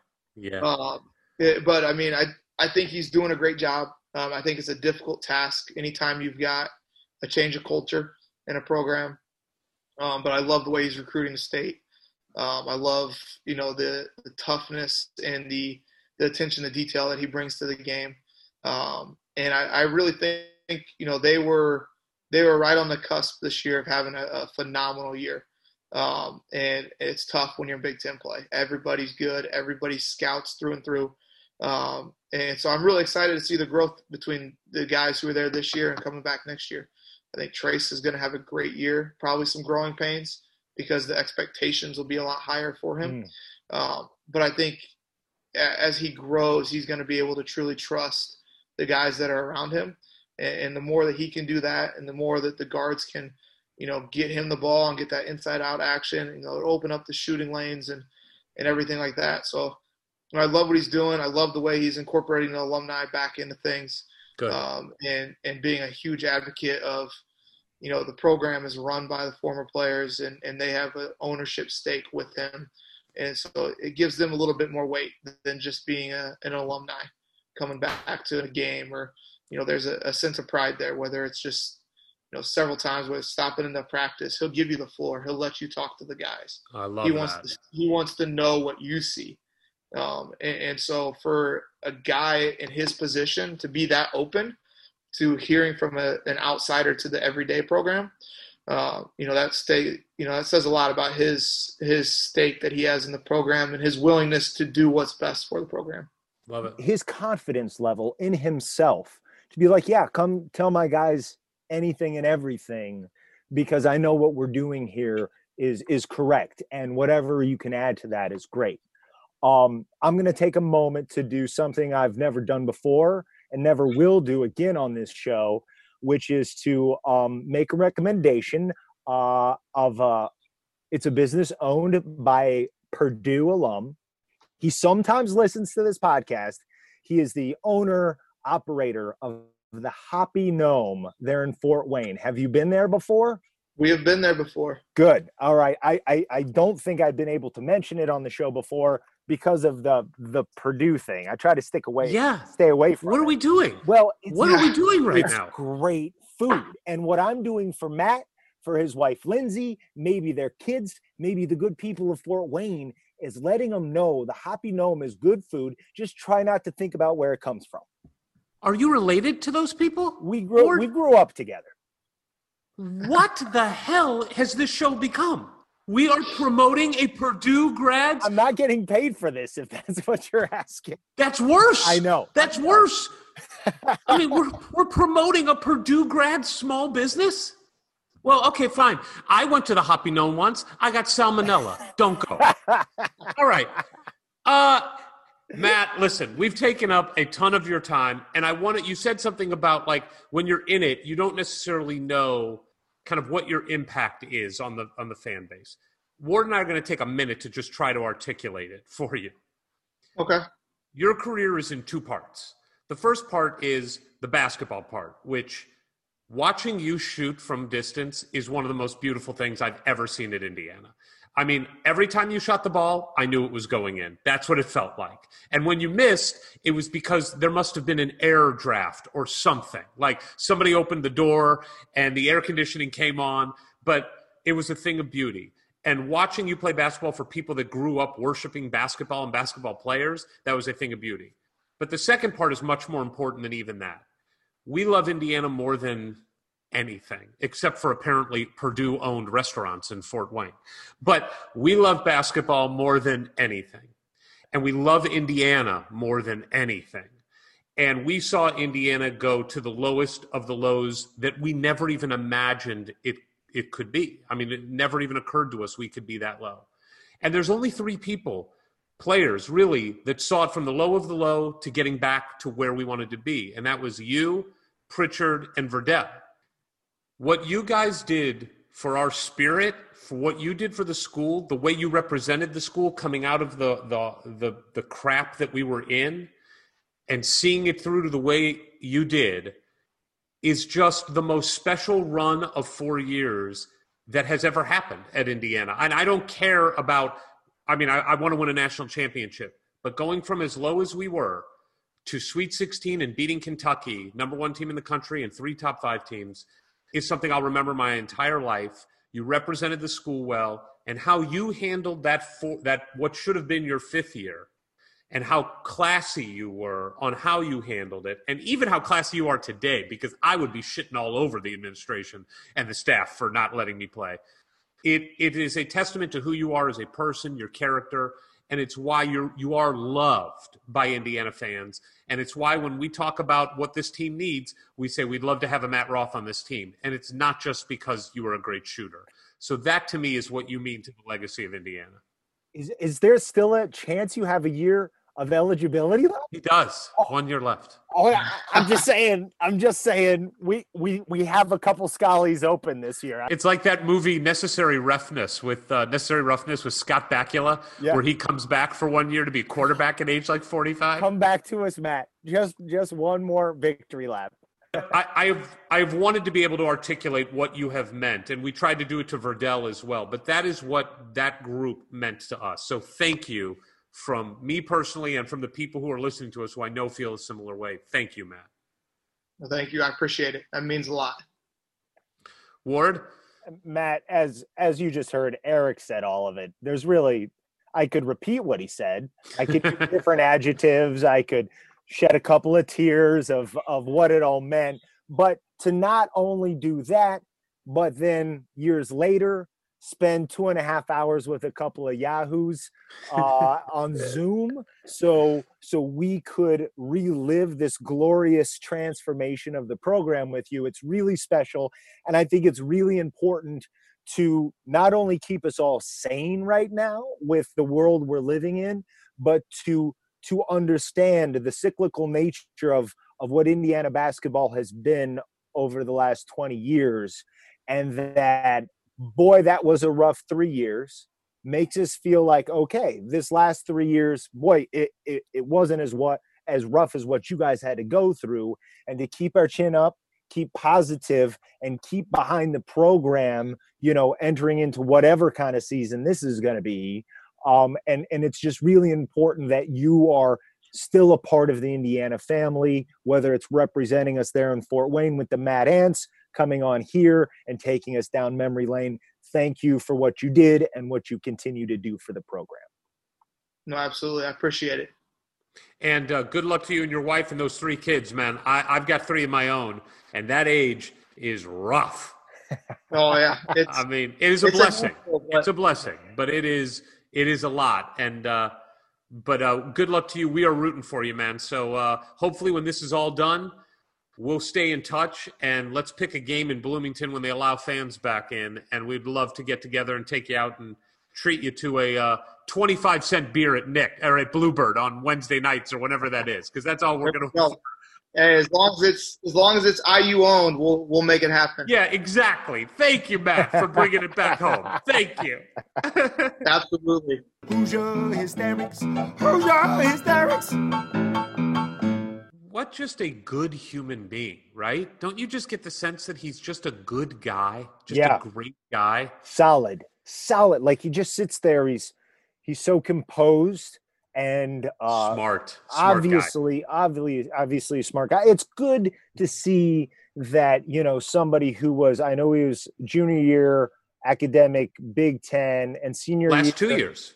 But yeah, yeah, both. Right, he got them both. Yeah. He didn't. He didn't Yeah. have senioritis like I did. Um, that he hated finite too. Everybody hates finite. It's the it's the question that gets the, the most number of responses is finite. Everybody hates it. Yeah, because clearly each one of these answers, there's like a 50 to 70% chance that Buffalouie's uh, and Mother Bears is going to come up. Probably, probably higher than that. And then you got Zagreb's. Um, the bars, it's a Malibu Grill. yeah, the bars are a little more spread out, but finite is the stalwart. That's the one we can count on. 90 as as much as you could count on a Matt Roth free throw going in the hoop. One hundred percent his Well, senior year. Yeah, that's right. Well, n- that's free throws. Did I say? Oh, I thought that's as you said, free throws. I probably did. Do you know how hot it is in my garage right now? Do you know that I was turning off my mic during like as you would start to ask a question and he would answer. So I knew I had a stretch. So I'd turn off my mic and turn on the AC. oh, you might have seen me like flapping. Why the don't, sweat you couldn't do the you couldn't do the home office? Annie's working there today. yeah it's the middle of the day we got we got two children on zooms for school and and a wife trying to put a talent presentation together for tomorrow so no i am number four on the totem pole uh, in the middle yeah. of the day I'm in. It's like 71 in, in my house. It feels pretty good. that's nice for you that's Yeah. nice for you. Um, I love Matt Roth. I loved watching him shoot the basketball. I love what he said about the program. I love what he said about being able to come back and that Archie has been really welcoming to him. It is interesting. Look, everybody's got their own perspective, but we've heard both sides of that. We've heard we hear a lot more that Archie's been great. So I think that when you take a step back and go, what are majority of people saying? Majority of people on our show are saying that Archie has been phenomenal, and the staff and administration have been phenomenal in welcoming them back in. and that's unprompted right like he when you asked him about the general state of the program he zeroed in on that all by himself he was like yeah i i feel ownership of the program under the archie regime and yeah i think it's you know it, it it's a two-way street. And and i think that we have conversations on the air. Maybe maybe you kind of try to figure out okay what's really going on? And and it seems like a lot of times it's it's got to be an equal effort of like you know responding reaching back to the program going back to the program. It's like it- It's reciprocal. yeah It's- there's it's- nobody. It's a there's nobody trying to be a part of the program right now that's not being welcomed I, I think that that is a, a fair statement. Uh, really happy. Matt seems happy, and his family seems great. It's really it's cool that he's with a Hoosier who played basketball and volleyball. I love that. i want one of They- those Matt ants shirts that that Yeah, those Matt Mad Ant shirts are cool. And I was going to say this to him, but like he and his wife should be like, if you get married in Indiana, they should be the groom and the bride that they put on top of the cake. It's like it's so perfect. They are like royalty. Played basketball. She played basketball and volleyball. They get married. They have three kids. This is, what better representation of Indiana University than these two? I would want to have Herman Wells and Jane Pauley. That's who would be on top of my cake. All right. Well, that's one way to go with it. really happy for Matt and his family and just love getting more color on that team that 11 12 12 13 group you know was a special special group and we've we've had the the good fortune of getting to talk to a lot of them so hopefully we'll get to meet them in person soon until then follow us on twitter at hoosier hysterics for the hysterics no e no i but the sometimes, sometimes why. why. and we will hit you back next week. From the halls of assembly, you'll hear us scream and shout. Our love of Indiana is manic and devout. Archie and his boys, we discuss in unique manner. We won't be satisfied until we hang another banner. Us two goofy guys go by names of Ward and Eric. And as you probably know by now, we're Hoosier Hysterics. Hoosier Hysterics. Hoosier Hysterics.